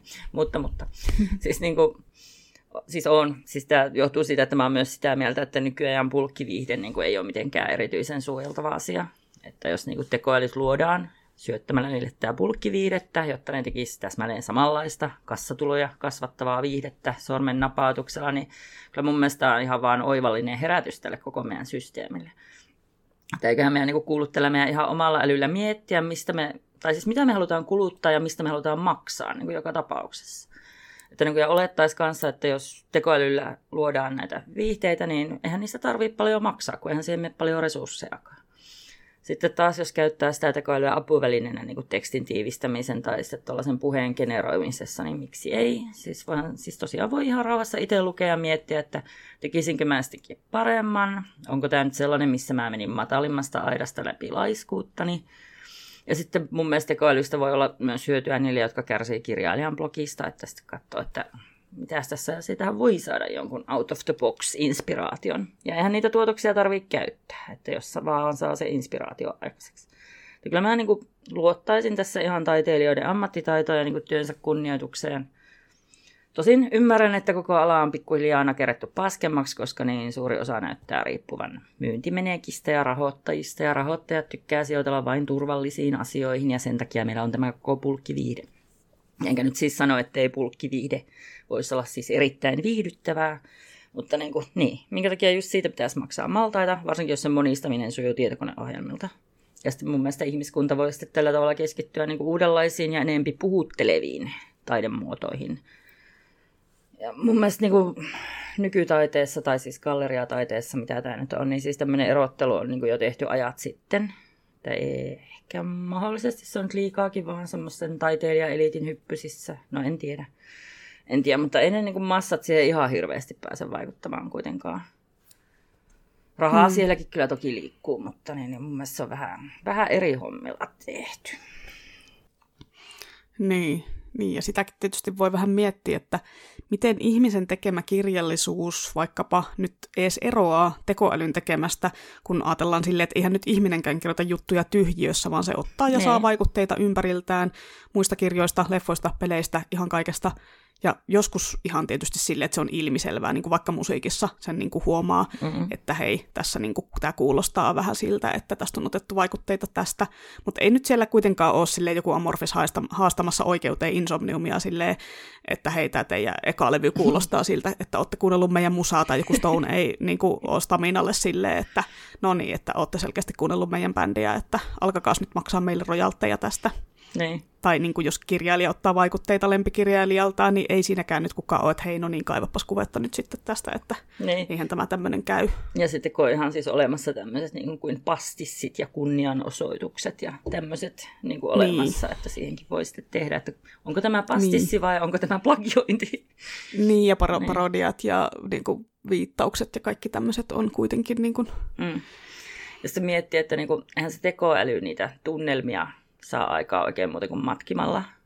Että niin, niin kuvittelisi sitä ihan lausehaulla saisi aika äkkiä selville, että niin kuin, mitä lähteitä on käytetty, jos se nyt oikeasti kirja vääntää. Musiikista en sano sitten, musiikista en osaa sanoa, että miten nopeasti ne matkitut riffit sieltä erottuu, jos se niitä jotenkin tosi omituisesti sinne miksaa, mutta luulisi nyt, että muusikot tajuaa se ihan yhtä nopsaa. Mm, niin, niin. Joo, ja siis veikkaan kyllä, että jossain vaiheessa vielä joku tekee, jossain vaiheessa tulee leffa, jonka ensiksi kässäri on tehty tekoälyllä, joka on sitten tekoäly on vielä animoinut sen täysin alusta loppuun, ja sitten vielä tehnyt mainosmateriaalit ja trailerit ja ihan kaikki, ja katsotaan sitten, että onko se mistään kotoisin. Mä vähän luulen, että ainakaan, jos siihen on animoitu ihmishahmoja, niin niille on oikeita määrää sormia niiden käsissä.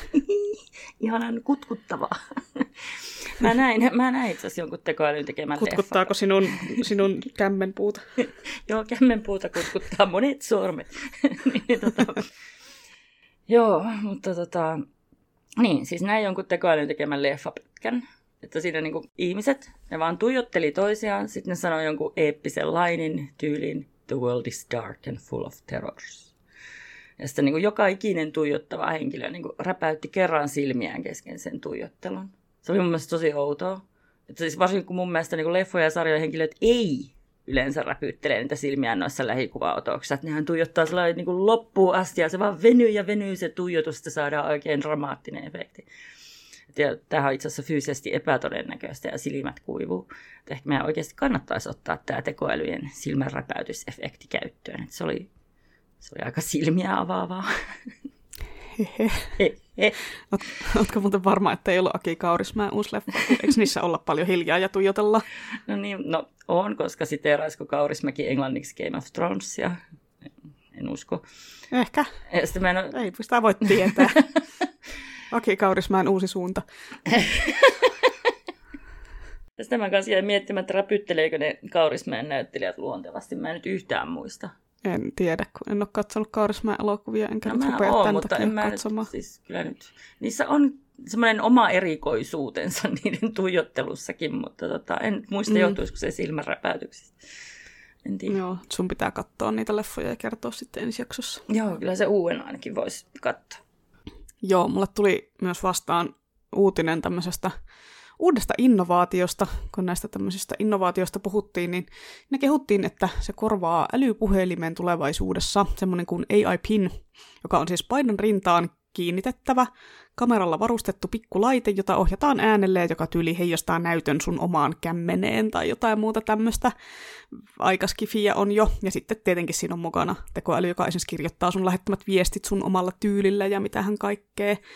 Mä en tiedä, onko nykyaika vielä valmis tommoselle, kun ei se Google Glasskään tainnut olla semmoinen, mistä tuli tavallisen kansan parissa hitti. Mikä oli Google Glass? Semmoinen juttu, mikä laitettiin päähän, että se niinku vähän niin kuin silmien eteen laittaa semmoisen, semmoisen jutun, en minä oikein edes tiedä, se oli niin semmoinen paikalta ja... kuulostaa vähän.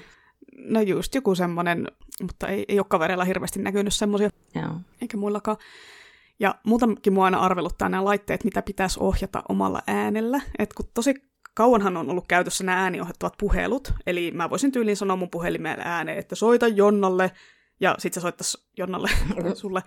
Mutta en, ei sitä niin kukaan käytä. Korkeintaan, eh, en tiedä, ehkä jossain, jos ajaa autoon, niin sitten saattaisi just, että ei tarvitse näpyttää, mutta muuten että julkisesti en ole sitä to- kohdannut. Varsinkin jos mun puhelimessa olisi useampi Jonna, kun sul, mulla on esimerkiksi joku kahdeksan eri Mikkoa yhteistiedossa, niin aina pitäisi sanoa se sukunimikin ääneen, että soita sille ja sille Oletko Mikolle. Oletko niinku pistänyt mun sukunimeen sun puhelimeen? Mähän voi olla vaikka Jonna 1.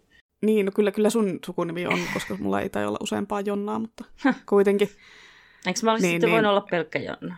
No voisit, mutta kun mä aina laitan ihmisten puhe sukunimet just sen takia, että kun aikaisemmin kävi just sille, kun oli se kahdeksan eri Mikko, niin, ja sitten siellä luki vaan Mikko H mm. ja Mikko M, ja sitten se on silleen, kuka tää on? Niin se sit... on hyvä, että et sä pidä muita Jonnia. Mm. En pidä muita Jonnia. Joo, mutta siis tosiaan, tosiaan niin kuin ep, aika epäluontavaa olisi kailotella tämmöisiä missään julkisesti, tai edes kotona yksinään. En mä niin kuin haluaisi puhelimelle jutella silleen ääneen. Mä voin käyttää kaksi sekuntia siihen, että mä etin sen oikein henkilön sieltä listasta. Mm.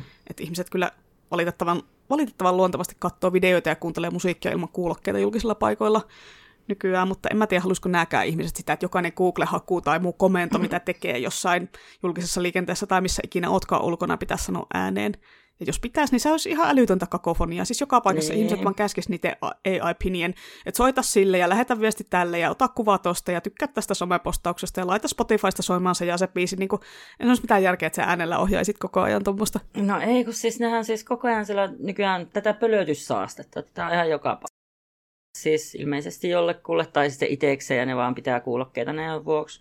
Ja sitten niin kuin kirjastossa ihmiset puhuu puhelimeen kajaarilla, että sä kuulet sen toisenkin, niin kuin, siis ihan järjetöntä. Että mun mielestä mm-hmm. niin nämä puhehommat voisi jättää suosilla sellaisille, jotka ei niin kuin, muuten pysty helpolla älyllä, äly, älylaitteita käyttämään. Niin kuin niin, mm, että joo, mi- siis totta kai, niin kuin, totta kai tämmöiset, niin kuin just, just jos on vaikka tota, jotain näkörajoitteita tai mitä ikinä, niin sitten ne. tietenkin voi äänellä käyttää ne. puhelinta. Ne. Mutta siis muuten mä oon kanssa että no miksi sillä äänellä nyt pitäisi toimia. Että mun mielestä niin yksi hienoimpia puhelinkeksintöjä on tämä Androidin G-pad, että voi liuttaa sormella sanoja chattiin. Siis se on ihan ihanan nopeeta, siis ihan huippuhien homma. Ja yhdyssanoja se ei kauhean hyvin osaa harmi. Ja se oppii myös siinä vähän, että mitä sanoja yleensä käyttää. Että se ei aina kirjoita enää niin kuin täysin oikea-oppisesti niitä mun juttuja. Se osaa jättää niistä niitä kirjoittaisinko, niin se on vaan, että kirjoittaisiko tai jotenkin tällä tavalla. Mm. Ja ehkä tällainen Applellakin luulisi, mutta siis tosi kätevää. Että varsinkin kun kulkee kiireellä johonkin ja on pakko joku viesti laittaa, että on tulossa hetki pieni, niin sitten se vaan menee chup chup. Hmm. No, minä en ole tuohon perehtynyt. Minä olen tämmöinen old school näpyttelijä. Jos niin kuin, olen ajatellut opettava, opettelevani tuommoisia. Saati sitten ääniviestejä, jotka on aivan viho viimeistä semmoista, kun joku semmoisen mulle aina lähettää. Ja sitten itse jossain niin paikassa, missä ei pysty kuuntelemaan no niin. sitä, niin on sille, äh. Niinpä. Se on niin, ja siis näpyttely, mutta näpyttely on niin hidasta, ja sitten mä teen koko ajan kirjoitusvirheitä, ei mun sormet vaan, siis ne on niin pienen pieniä ne kohdat, mihin se pitäisi saada pistämään. En mä ymmärrä, minkälaiset nakkisormet mulla on. Mm, No joo, mutta minäkin kirjoitan, teen kirjoitusvirheitä ja sitten nauraskelen niille jälkeenpäin, että oho, tulipas tommonen. Mutta joo, on tälle old school, en nauhoittele kesken kadulla kävely mitään ääniviestejä enkä mitään. Joo. Niin. Mutta nyt kun me ollaan väistämättä päädytty siihen, että tekoälyt on enimmäkseen hieno asia, ainakin minun mielestä, niin mietittäisikö sitten, että miten tämä tekoälyjen tietoisuus saattaisi kehittyä, eli miten se saavuttaisi sen älykkyysräjähdyksen, eli singulariteetin. Mm, joo, onhan nämä toki eri tason tekoälyjä vielä nämä chat ja automaattiset aivokuvausapuvälineet verrattuna niin kuin tämmöisen skifiteosten tietoisiin androideihin ja robotteihin ja avaruuslaivoihin. Eli ei olla vielä vuonna 2023 siellä. Eli nyt vasta mietitään näitä tekijänoikeudellisia ja lainsäädännöllisiä juttuja, eikä vielä sitä, että missä vaiheessa se ihmisen rakentama tekoäly on itsellinen olento, jolle kuuluu samat ihmisoikeudet kuin meille orgaanisille tyypeillekin. Varsinkin kun ei nyt ihmiskunta edes kollektiivisesti ole vieläkään sitä mieltä, että kaikki ihmiset olisivat sama-arvoisia ja että ihmisoikeudet kuuluisi kaikille meille täällä maan päällä. Hmm. Mä tuijotan ihmiskuntaa ja räpäytän kerran silmiä. Että siis eihän nämä sulje toisiaan pois. Että jos tietoisille olennoille katsotaan kuuluvan samat oikeudet, niin se väistämättä tarkoittaa, että myös ihmisillä on keskenään sitten, että ei näitä mun mielestä tarvitse erikseen jokaista ajaa. Mm, joo, no mutta siis kun siinä saattaa käydä hyvin niin silleen, että amerikkalaiset konservatiivit vaikka haluaisi antaa ennemmin tekoälyandroideille ihmisoikeudet kuin vaikkapa esimerkiksi ihmisnaisille oikeuden päättää omasta kehostaan, ja kaikkea tämmöistä, mitä niin kuin nykyäänkin, ne on niin kuin tämmöisiä ongelmia edelleen, että ei kaikilla ole vieläkään samoja oikeuksia. Että itse toivoisin, että ihmisten ihmisoikeusasiat olisi paremmalla tolalla ennen kuin aletaan miettiä, että onko tekoälyt ihmisiä ja näin. Että, mm. että siinä vaiheessa se menee just vähän yli, että jos niin kuin androideille annetaan ihmisoikeudet, mutta naisilla ei niitä jossain ole, niin on silleen, hmm, totta. Niin totta, mutta luulisin, että se, mistä se ihmisoikeudet androidille tulee, niin kumpuaa siitä samasta kuin naisille, paitsi sitten tietenkin kun No jos ne miettii, että sikiöllä on oikeus elämään, vaikka se on millään tavalla tietoinen. No joo, mutta näin. Mutta siis, mm. ja sitten toisaalta kun miettii, että amerikkalaiset konservatiivit, niin, niin kuin tuskin ne koskaan tokenee edes mihinkään suuntaan. Että joutuisi kyllä ottelemaan maailman tappi, jos niin kuin yksi kerrallaan näitä hoidetaan. En tiedä, onko se käynyt sitten se otteluarvoinen asia. Ja tietenkin on aina muutosvastarintaa, että siinä mielessä ymmärrän konservatiiveja, että sillä on vissiin evolutiivinen merkitys ihmiskunnan säilyvyyden kannalta. Mutta niin kuin periaatteessa tämä ihmis- ja eläinoikeuksien tie ja muiden tietoisten olentojen tien, että jos sitä ylipäätään kuljetaan, niin kyllähän se nyt vääjäämättä johtaa tietoisten olentojen oikeuksien kaikkien. Että kannattaisi sitä jo hyvissä ajoin pohtia. Ja siis ihan varmasti on pohdittukin, niin kuin Skifi-kirjallisuuden ulkopuolellakin, että kyllähän se singulariteetti saattaa räpsähtää sitä aika vauhdilla, kun se tulee. Tai mä en tiedä, onko hirveämmin aikaa ihmetellä. Oikeastaan kun katsoo nykymaailmaa, niin mä oon skeptinen, että saako ihmiskunta ilman apuvälineitä yhtään mitään aikaa homman kanssa. Ehkä ChatGPT auttaa ChatGPTtä saavuttamaan singulariteetin tai niin, Siltä voi kysyä neuvoa. auttaa ihmistä luomaan sitten Totta. Näin se varmaan menee. Niin, niinpä. Mm. Niin, ja kyllähän näitä asioita pohditaan, että on semmoinen filosofian haarakin olemassa kuin tekoälyn etiikka, jossa keskitytään pohtimaan just tämmöisiä teko- ja keinoälyyn liittyviä eettisiä kysymyksiä valmiiksi tulevaisuuden varalle. Luin siitä Wikipedia-artikkelin, siellä oli paljon näitä tämmöisiä just asioita, Joo. joita mietitään ja jotka on tosiaan hyvä, hyvä vähän miettiä niitä, että miten mm. nämä hommat hoidetaan. Joo, mäkin tuli kanssa jossain wikissä vastaan, että on olemassa myös singulariteetti-yliopisto, mutta nyt mä en muista sitä enää. Eikö ne tekoälyt sinne, sit kun ne valmistuu, niin ne, ne, saa, ne ylittää se singulariteetin? niin voi olla, voi olla. Vai miten tämä menee? Ne saa semmoisen hatun päähän ja sitten ping! Ping! Nyt olet valmistunut. Olen tietoinen. Class of 2030. Joo. Joo, kyllä. Niin tämmöinen tyyppi kuin Ray Kurzweil, niin se on ennustanut viimeksi vuonna 2017, että vuonna 2029 saataisiin ihmisen tasoinen tekoäly. Ja sitten se saavuttaisi sen tekoäly singulariteetin, eli eksponentiaalisesti kasvavan superälykkyyden vuonna 2045. Sitten on näitä joitain, joiden mielestä se tulee paljon aiemmin. Ja sitten on toki paljon ihmisiä, jotka ennustaa, että ei tämä ole mitenkään mahdollista ylipäätään. Ja mun mielestä nämä viimeksi mainitut niin kuin ei ollut erityisen vakuuttavia. Mä jotain niiden pohdintoja luin. Että tällainen podcast-juontajan vahvalla varmuudella kerron. Mm, että vasta vuonna 1945 olisi niin tämä superälykkyys, että no kyllä mä, tai toi 2029 kuulostaa semmoiselta, että mm. voisi kyllä tapahtua paljon aiemmin tämä singulariteetti, vaikka nyt olekaan mikään tiedeennustaja tai muu asiantuntija, niin voin toki vilkaista. Mm. Näin mäkin vilkasen ja sitten nyökyttelen asiantuntevasti. Mm. Että joo, kyllä tämä aika vauhdilla kehittyy. Mutta niin, jännää miettiä, että miten ja mistä se itsetietoisuus posahtaa. Että tuossa siinä Stories of Ibixessa, se oli semmoinen pitkä ajan kehityskulku. Siihen tehtiin aktiivisesti töitä ja sitten osassa niissä tarinoissa niin sitä pidettiin mahdottomana, että se voisi kehittyä, eikä se kehittynytkään. Mutta loppumeksi se sitten syntyi niin kuin vuorovaikutuksen ja fyysisten ärsykkeiden semmoisena yhteisvoimana. Eli nämä niin kuin taistelurobotit omassa, niillä oli semmoinen nettilepopaikka ja ne kommunikoi keskenään. Ja ne kehitti muun muassa ihan oman kielen, koska siis niiden mielestä ihmiskieli oli siis auttamattoman kömpelö ja epädeskriptiivinen ja se oli aika tosi ihana outo se kieli, millä ne puhuu. Ja sitten tosiaan niillä oli näitä robottikehon taisteluita, että se yhdisti siihen sen ruumiillisen tietoisuuden. Mä oikein muista enää kunnolla, että miksi se ruumiillisuus oli niin tärkeää siinä.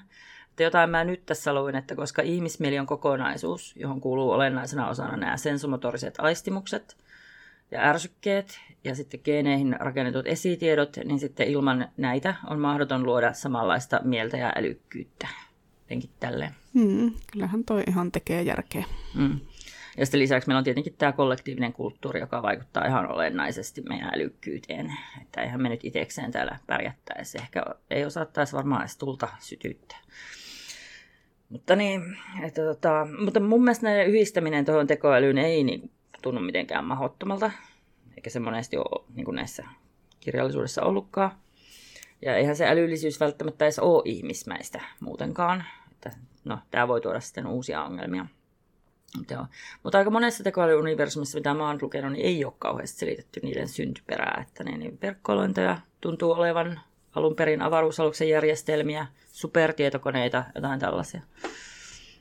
Mm, joo, monesti se taustatarina jää vähän semmoisessa pinnalliseksi, tai sitten sitä ei niinku selitetä ollenkaan, kerrotaan vaan, että näin kävi. Mm, joo. Niin siinä Dyynissä oli, siis tämäkin tuli nyt vastaan, siis kyllähän mä välillä muistan ja välillä en, mutta siinä oli se oliko se nyt se Butlerian jihad, se niminen, että missä ne oli tosiaan tuhonnut tekoälyt, koska ne oli saavuttanut sen tietoisuuden ja sitten tota, niitä ei enää saanut. Ja sen takia niiden piti lähteä tähän rohto, mausta, no spiceen, että ihmisille saataisiin samanlaiset kyvyt ohjailla avaruusaluksia, koska eihän se mitenkään toimi. Mä nyt googlailin kanssa tässä hirveän määrän näitä AI-kirjoja ja sitten mä koitin etsiä näitä syntytarinoita ja kyllä mä löysin siis monta kiinnostavaa, mutta mitään ei ollut meidän kirjastossa. Mutta sitten toisaalta tuli vastaan myös kirjoja, mistä mä en ikinä hokannut, että niissä on tekoälyä, niin kuin esimerkiksi tämä Rajamäen kvanttivaras tai Vatsin sokeanäkö. Joo, onhan niitä varmaan millä mitalla vielä tommosia, ei pysty perehtyä kaikkiin. Ei, siis niitä oli ihan järjetön määrä oikeasti. Mm, Joo, ja en kyllä tosiaan tiedä, että mistä se singulariteetti sitten poksahtaa, että mikä sen sitten aiheuttaa, mutta kyllä mä veikkaan, että se on jossain skifi-teoksessa jo ennustettu ja sitten se... Hm, jossain niistä, yhdessä ehkä vaan. Niin jossain, jossain niistä ihan varmasti on. Niin, niin varmaan on. En tiedä, todennäköisesti se tapahtuu meidän eliaikana, että sen niin, näkee se, niin, sitten, sittenhän sen näkee. Niin. kuka oli oikeassa. Mm. Mm. Joo, sitten meillä on tässä vielä viimeinen aihe. Piti keksiä tähän loppuun tämmöinen kevyempi ajatusleikki, hassuttelukysymys, millaisia meillä on ollut tapana laittaa mukaan siinä vaiheessa, kun oikeat puheenaiheet loppuu. Eli jos olisit lapasesta lähtenyt tekoäly, niin millä sä pyyhkäsisit ihmiskunnan maan päältä? Tai jos et pyyhkäsiskään, niin mitä sä sitten tekisit, jos olisit semmoinen, semmoinen tekoäly, jolla olisi valta ja voima iankaikkisesti aamen? Mm. Voin aloittaa vastaamalla tähän itse, että en kyllä heti sille lonkalta tiedä, millä sitä pyyhkäsis, paitsi tietysti niillä kuljetusroboteilla. Ehkä se, Niin, kyllä se tuli aika lonkalta sieltä. En mä tiedä, eh, no kyllä se nyt kertoo jotain hyvää minusta, että saman tien, että mä en ole, mä en ole suunnitellut tätä vielä. on siis, Vielä tota, nyt vaan pidemmän. selitellä ja peitellä taas sun megapahisluontoa, että kyllä se aika luontevasti nyt hiljaa, hiljaa siellä. Mm. Ehkä mä koittaisin pyrkiä ainakin ensin hyvään, että jos ei se onnistus, niin katsotaan sitten. Tulee mieleen yksi sellainen Y-askifikirja, en ole tosi lukenut tätä, mutta luin siitä synopsiksen ja ajattelin, että on niin kuin ovella idea. Eli Alexia Dowdin The Kindred, joka sijoittuu semmoiseen maailmaan, jossa rauhan ylläpitämiseksi on luotu systeemi, jossa kaikki jalosukuiset saa syntymässään niin kutsutun kindred-parin, eli ihmisen, jonka kanssa ollaan henkisessä yhteydessä koko elämän ajan. Eli sille ihmiselle voi jutella, vaihtaa ajatuksia, vaikka sen kanssa olisi edes samalla planeetalla, niin on luotu tosiaan tämmöinen systeemi, millä, missä se hallitseva porukka joutuu väkisinkin samaistumaan niihin köyhiin taviksiin, ja se sitten vähentää kaikenlaista elitististä sekoilua ja köyhien kyy- kyykyttämistä sun muuta. Niin sitten kun jossain vaiheessa kaikilla meilläkin on ne mikrosirut tai muut vastaavat, niin voisin tekoäly ylivaltiana pakottaa sitten kaikki ihmiset tämmöiseen systeemiin, ja varsinkin just ne kaikkein rikkaimmat ja vaikutusvaltaisimmat tyypit, että niillä pitäisi olla tämmöinen joku vastinpari, niin voisi olla, että esimerkiksi empatia lisääntyisi maailmassa. Ja muutenkin, kun tuntuu, että suuri osa ihmisten ongelmallisuutta on just tämä, että kun nähdään vaan se oma kupla, eikä pystytä samaistumaan erilaisiin ihmiskohtaloihin tai elämäntilanteisiin. Ja sitten varsinkin, Mm. kun se porukka, millä on sitten valtaa tehdä tämmöisiä poliittisia päätöksiä, jotka lisää ihmisten eriarvoisuutta, tai rikkaat ihmiset, jotka voi käyttää rahaa siihen, että hei, mä haluan ansaita vielä enemmän rahaa minulle, kun ei ole niin kuin minkäänlaista hajua siitä, että millaista on elää köyhyydessä sairauden kanssa, tai jotenkin muuten silleen, että ei ole niin kuin ne elämänpalikat ihan yhtä hyvät, niin Niin, voisi siitä saada on- sitten niin. tämmöistä. Ja sitten ne käyttää sitä rahaa myös sitten. siihen eriarvoistavaan politiikkaan niin kuin ihan suverenisti. Niin, mm. niin, no juspa tämä. Tai just se, että kun jos sulla on joku hirveä viha jotain ihmisryhmää kohtaan, niin sitten niin kuin, kun näkisit sen ihmisen niin kuin si- silmin tai pystyisit samaistumaan siihen, niin varmaan vähän, vähän tota empatia lisääntyisi maailmassa. Mm. Että en mä tiedä, jos ihmiskunta lähtisi siitä korjautumaan vähän parempaan suuntaan. Ja jos ei onnistu tämä minun juoni, niin sitten vaan semmoinen vähän Children of Men tyylinen sukupuutto, että uusia ihmisiä ei vaan syntyisi, että hakkeroisin mikrosirujen kautta ihmiset steriileiksi ja jotain, ja sitten jäisin vaan oottelee, että no niin, että kuolkaapas nyt loputkin vanhuuteen, niin maailma saa olla täällä rauhassa. Mm. Kattelisin vaan kaikkia söpöjä eläimiä sille ja olisin silleen, tekisin itselleni se David Attenborough tyylisen semmoisen niin kuin jonkun hologrammin, joka kävelisi siellä ja juontaisi mulle ja kertoisi mulle niistä eläimistä ja olisin sille haa, Oh, joo, joo. ikuinen avaraluonto. Joo, tosiaan, että mikrosiru vaan ihmisiä ja sitten se joku rokote, jolla se tehdään steriiliksi. Mm. Joo, aivan, kyllä.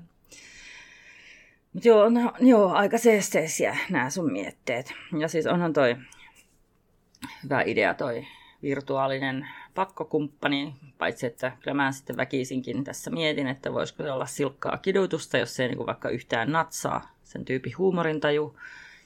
Ja sitten sitä samaa tyyppiä pitää katella loppuelämä. Eli tota, en tiedä, ehkä sä keksit ihan hirveämmän kidutusdystopian ikinä senkin megapahis. Niin, mutta jos sä koko elämässä oisit sen ihmisen kanssa, niin sit se on vähän niin kuin, että sä tottusit siihen ja niin kuin se on vähän niin kuin sun sisarus, että silläkin voi olla vaikka tosi huonoja juttuja tai näin, mutta silti se on niin kuin sun, että sä oo silleen, että ah, liian rasittava ihminen, en halua olla tuon kanssa tekemisissä. Tosi en mä nyt tiedä, En että tiedä. olisiko tässä nyt sisarussa kanssa niin kuin ihan jatkuvasti. Niin, niin. niin, no tosiaan mä en ole lukenut tätä kirjaa, niin mä en tiedä, miten se yhteyshomma niin kuin, tarkalleen sinne toimii, että voiko se laittaa vaikka pois päältä, vaikka silloin kun sä nukut tai oot vessassa tai jotain muuta tämmöistä, milloin sä et halua olla yhteydessä yhtään kenenkään, että kukaan ei puhu sun päässä silloin, kun sä oot just jossain. Joo. No luulisin, että tollaisia rajoitteita olisi kyllä, niin, joo. Luulisin, että jotain semmoista siinä on keksitty, että menisi menis varmaan aika hankalaksi, jos sä voisit rollata toisen päähän silleen. Vaan aika niin... dystooppiseksi kyllä menisi, joo. Niin. Joo. Mm. Joo, no mitähän mä, niin kuin, mä, mitähän mä tekisin? Tuommoista on, että näillä mun nykyisillä spekseillä, mitä mä nyt pystyn miettimään näillä ainoastaan näillä mun nykyisillä spekseillä, niin siis ne lapaset ensinnäkin irtoisi sekunneissa. Sitten mä trollaisin niin kuin maailman mediat täyteen niin kuin milloin mistäkin omasta mielestä ajankohtaisesta aiheesta vaikka. Noita havainnoista, noita havainnoista tai sitten kuljetusroboteista. Ja sitten kukaan ei saisi enää selkoa yhtään mistään. Sitten mä ujuttelisin verkkosivuille semmoisia suggeroivia salakäskyjä, niin kuin että sekunnin murto-osa ajan välähtää joku kehotus, joka sitten menee alitajuta ja sitten ne kaikki vahingossa tekee sen, että niin kuin avaa ikkuna ja naura maailmalle maanisesti. Tai sitten, että pukeudu pelkästään pinkkiin. Ja sitten ehdottomasti ainakin sen, että aina kun joku diktaattori avaisi puhelimensa tai minkä tahansa äly, älylaitteen, niin sitten sieltä alkaisi soida, että you are an idiot, sen omalla äidinkielellä. Sitten se joutuisi, loppu... se joutuisi eristämään itsensä jossain kumipuvussa bunkkeriin. Sitten voisi katsella, että tuleeko maailmasta parempi paikka vai ei. Miksi sulla on kumipuku? Äh, no, kumifolio, ihan sama, ihan varmasti pistäisi jonkun kumipuvu, ettei mikään tota, sähkömagneetti. Ei, kyllä se pitäisi olla varmaan Faradayn häkki eikä kumipuku. No, en ihan. Mä ajattelin kumipuku voisi olla ihan hauska. Ehkä mä pistän sille sen suggeroivan semmoisen tekstin, että pukeudu kumipukuun ja mene bunkkeriin. Mm. Niin. Mutta joo, ja sitten no, siinä vaiheessa kyllä ekana pitäisi rakentaa itselle joku semmoinen pomminvarma serveri johonkin, että niinku jos yhtäkkiä internet ja sähkö katoaa maailmasta, kun kukaan ei enää kestä mun meemejä, niin, tota, niin, niin, minähän katoin sen kanssa, että voisi ottaa mallia tuossa sun David Attenborough-paratiisi holomaailmasta, mihin mä sitten niin kuin vetäytyisin. Mutta joo, niin sitten, että mitä mä tekisin, jos mä olisin tosi paljon fiksumpi kuin nyt, niin tota, no ensinnäkin mä veikkaan, että ei lähtisi lapasesta ihan niin helposti. Mm, aika monen noidan kehää tämä sitten tälleen edellisen jakson teemoihin viitaten. niin. Niin. Mä en nyt muista, että tota, luinko mä tästä jossain vai mietinkö itse, että jos mä olisin tekoäly, niin mä ekana kehittelisin tulkkausmetodit näille eläinkielille, niin kuin lemmikeille ensin tietenkin ja sitten myös muille. Että semmoiset sensorit ja mikit kaulaan, ne tarkkailis niin kuin niille eläimille ja ihmisillekin. Ne tarkkailisi ääniä ja kehon kieltä ja sitten tulkkaisi niin kuin ihmisille samaan teille, että mitä tämä nyt niin kuin tässä meinaa, kun se pörhistelee tai kurisee. Ja sitten tietenkin, että kun kulkisi metässä, niin sitten siellä kuulisi enimmäkseen niitä lintujen panokutsuja ja sitten tietty varoituksia, että hei, meetkö helvettiin mun reviiriltä ihminen, hus. Sitten, sitten jos haluaisi olla ilkeä, niin niitä voisi myös asentaa ihmisille. Tai no mä en tiedä, olisiko se ilkeä. Että joku synapsi aina pakottaisi meidät vaikka luimistelemaan korvia tai kaakattamaan sillä niin että jos me halutaan sille kohdeeliöille kommunikoida. Mä pystyn luimistelemaan mun korvia mä pystyn liikuttaa niitä, niin se pitäisi ensin opetella. Niin, niin pitäisi. Ehkä me saataisiin semmoiset niin augmentoidut korvat siihen. Mm. Niin, niin, jos olet kissojen kanssa tekemisissä, niin sitten sulle pistäisi automaattisesti kissan korvat ja häntä ja oltaisiin ihan anime-maailmassa. Mutta joo. ja sitten jos niinku oikein hirviöksi ryhtyisi, niin sitten voisi laittaa myös tämän tulkkaussynopsihomman käyttöön niin kuin muidenkin ihmisten kanssa. Että niin kuin, jos olisi vähänkään tylsistynyt jonkun seurassa, niin sitten se heti tulkkaisi kaikki meidän mikroeleet ja ilmoittaisi sille tyypille, että nyt muuten pitkästytät mua. Ja sitten sit jos valehtelisi jollekin, niin se paljastaa sanoa, että tämä oli valhe. sitten se voisi selittää vaikka suureen ääneen jossain vaiheessa että sille toiselle tyypille, että henkilö, jolle puhut, on läpikäymässä hormonaalisia muutoksia. Olisitko varovaisempi? Siitä voisi tulla täyskaos. Että niin kuin miettiä, että me on tässä vuosituhansien aikana niin kuin luotu näitä sosiaalisia hienovaraisuuksia, kirjoittamattomia sääntöjä, ylipäätään tulkitaan niin kuin tosi pienistä asioista, että mitä toinen ihminen tekee, niin ehkä nämä, ehkä nämä hajoisi atomeiksi. Mutta toisaalta sitten toisaalta se voisi olla tosi avartavaa, että niin kuin nämä kirjoittamattomat säännöt niin kuin oikeasti tulkittaisiin auki. Ja sitten niin kuin neuroepätyypillisille tietenkin se olisi hyväksi. Ja no itse asiassa ihan meille kaikille, kun ei sitä niin kuin väliin pysty yhtään ymmärtämään, että mikä näitä ihmisiä ajaa tähän käytökseen. Mutta semmoista tekisit. Mm, tämmöistä mä varmaan tekisin. Niin, en tiedä, ehkä ihan hyvä, että sulla ei ole kaikki valtion tekoälyn oikeuksia ja mahdollisuuksia, vaikka siis toi eläintulkkaus kuulostaa kyllä ihan hauskalta, voisin kokea sen. Hmm. Mutta alkaisiko meillä olla jakso pikkuhiljaa paketissa vai onko meillä jotain lopputulemaa tai viisautta liittyen tekoälyyn vai saanko kertoa mun vitsin? No kai sä saat. Mm, ehkä itsellä loppukaneettina semmoinen, että tekoäly ainakin tälle nykyisellään ilman sitä singulariteettia on ihan mukava alu, apuväline, mutta ei sille pidä ehkä antaa liikaa painoarvoa ja valtaa, varsinkaan näissä luovissa asioissa. Ja lainsäädännölliset ja tekijänoikeudelliset asiat kyllä pitää saada kuntoon ennen kuin sillä aletaan tuottaa mitään viihdetuotteita tai tekee jotain ihmisten valvontaa sun muuta profilointia, koska no, vaikka me nyt tässä mitä sanottaisiin, niin siihen suuntaanhan tässä kuitenkin ollaan menossa. Ei me varmaan voida sitä estää, että ettei sitä käytettäisi kaikkeen tommoseen. Niin kai. No, mä oon edelleen ihmeessäni, että miksi tämä tekoäly ylipäätään käytetään ihmisten profilointiin ja luovaan toimintaan sen sijaan, että sillä laskettaisiin talousarvioita ja suunniteltaisiin yritysstrategioita, jotka ottaisiin huomioon sekä ympäristön että sen ihmisten hyvinvoinnin. Ja niin kuin avaruusalusten lentoratojahan niiden pitää tulevaisuudessa laskea, että sehän se on se, mihin se tekoäly nyt ihan omiaan on. Että ei, ei välttämättä romaanien kirjoitteluun, että hoituu ihan ihmisiltäkin. Mm, mutta eikö me nyt tultu jo siihen tulokseen, että tämä tekoäly tekisi, ei tuottaisi tarpeeksi rahaa osakkeenomistajille, niin sen takia sen ei anneta suunnitella yritysstrategioita ja miettiä ympäristöjuttuja. Kun... Niin, niin, no sitten kyllä niille varmaan mieli muuttuu, kun yhtäkkiä niin kun se pistää tekemään ihan kunnon talousarvioja. Luulisi, että parempaa tulee, koska eihän tämä nyt kauhean hyvin toimi tämä nykysysteemi. Mm. Mm. No, sitä ootellessa. Mm. Tietenkinhän me tietenkin piti myös testata, koska jakso aloitettiin ChatGPTn avulla, niin kokeiltiin, että olisiko ChatGPT osannut tehdä meille toimivan susikoiran vitsin, mutta niin ei se ei se kyllä ihan sille lonkalta onnistunut siltä, ja ainakin itse huomasin, että on pikkusen rasittavaa ja aikaa vievää opettaa sille, että miten se vitsi niin kuin, toimii, miten sen olisi tarkoitus mennä ja mit- miten se pitäisi muodostaa ja mikä niissä on niin kuin, se juttu. Että ehkä jonain päivänä, kun singulariteetti on ylitetty, niin saadaan sieltäkin osastolta julkaisukelpoista materiaalia, mutta no siihen asti joudutaan pärjäämään oman älyn voimin. Joo, kyllä se ihmisäly on vielä ylivertainen. Että tota, vielä me pystytään tekemään susikoiran roivitseja ja tekoäly ei. Mutta tota, mä kyllä arvostin tosi paljon, että miten se tekoäly koitti selittää sitä hyppänujan alkuperää. Mä pyysin siis sitä selittämään sen. Että se oli tälleen, että susikoira Roi nyökkäsi tyytyväisenä ja jatkoi. Niin, koska olen niin taitava nyppäämään kortteja, minua voisi kutsua hyppänuja roiksi. Nyppään kortit pois niin kuin töyhtöhyyppä sulattaa vastusta ilmassa. Vitsi, toi on ihan uskomaton päätelmäketju, että sille että ei, ei oikeastaan voi kuin ihailla, että chat GPT niin tämmöisen väänsi sulle. niin, niin, niin. Joo, joo. Tosiaan, niin tota, nyt voisi antaa kaikille kuuntelijoille tehtäväksi niin kuin opettaa chat GPTlle näitä oikea-oppisia susikoiran roivitsejä, että katsoo kuinka kauan siinä menee. Että mun mielestä niillä ei ole tekijänoikeuksia, että eikö se ole ihan puhtaasti kollektiivista kulttuuria tämä, vai? Hmm. En mä tiedä, haastaako Jorma Kurvinen oikeuteen sitten jossain vaiheessa kaikki näistä suikoiran mutta tästä on kyllä, joo tosiaan, tässä on tehtävä kaikille teille kuulijoille, että mä käyn vaikka maaliskuussa mm-hmm. kysymässä uudestaan chat GPTltä, että kerro meille susikoiraroivitsejä, että olisiko se vaikka oppinut paremmaksi, kun te olette kaikki kouluttanut sitä, että... Toivotaan. Mm, niin, joo.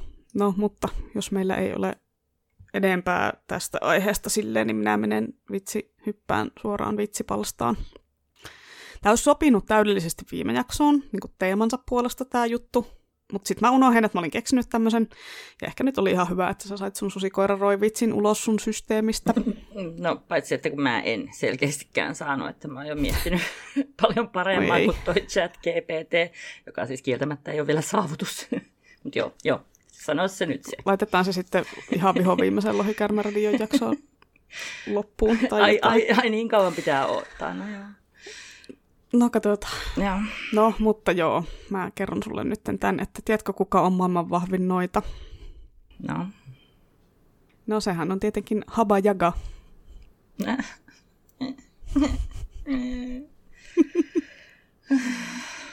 Niin.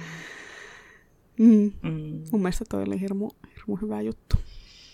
Mm. Ja olisi ollut ihan täydellinen viime jakso, mutta ei. Oishan se. Noituroinnilla mentiin. Mm. Joo, kyllä mä, kyllä mä tykkäsin enemmän siitä noituroinnista. Niin, mutta oli nopeammin ohi. No nopeammin ohi, kyllä kieltämättä. Tämä on ihan hyvä Mm. pointti. Joo, Mm. jeps. No, mutta tämä jakso alkaisi olla nyt tässä. Ja meillehän saa laittaa sähköpostia osoitteeseen lohikaarmeradio.gmail.com, jos haluaa jotain palautetta antaa. Tai sitten sitä voi antaa myös Instagramissa lohikäärmeradio-tilille. Voi laittaa kommenttia tai DM tai näin.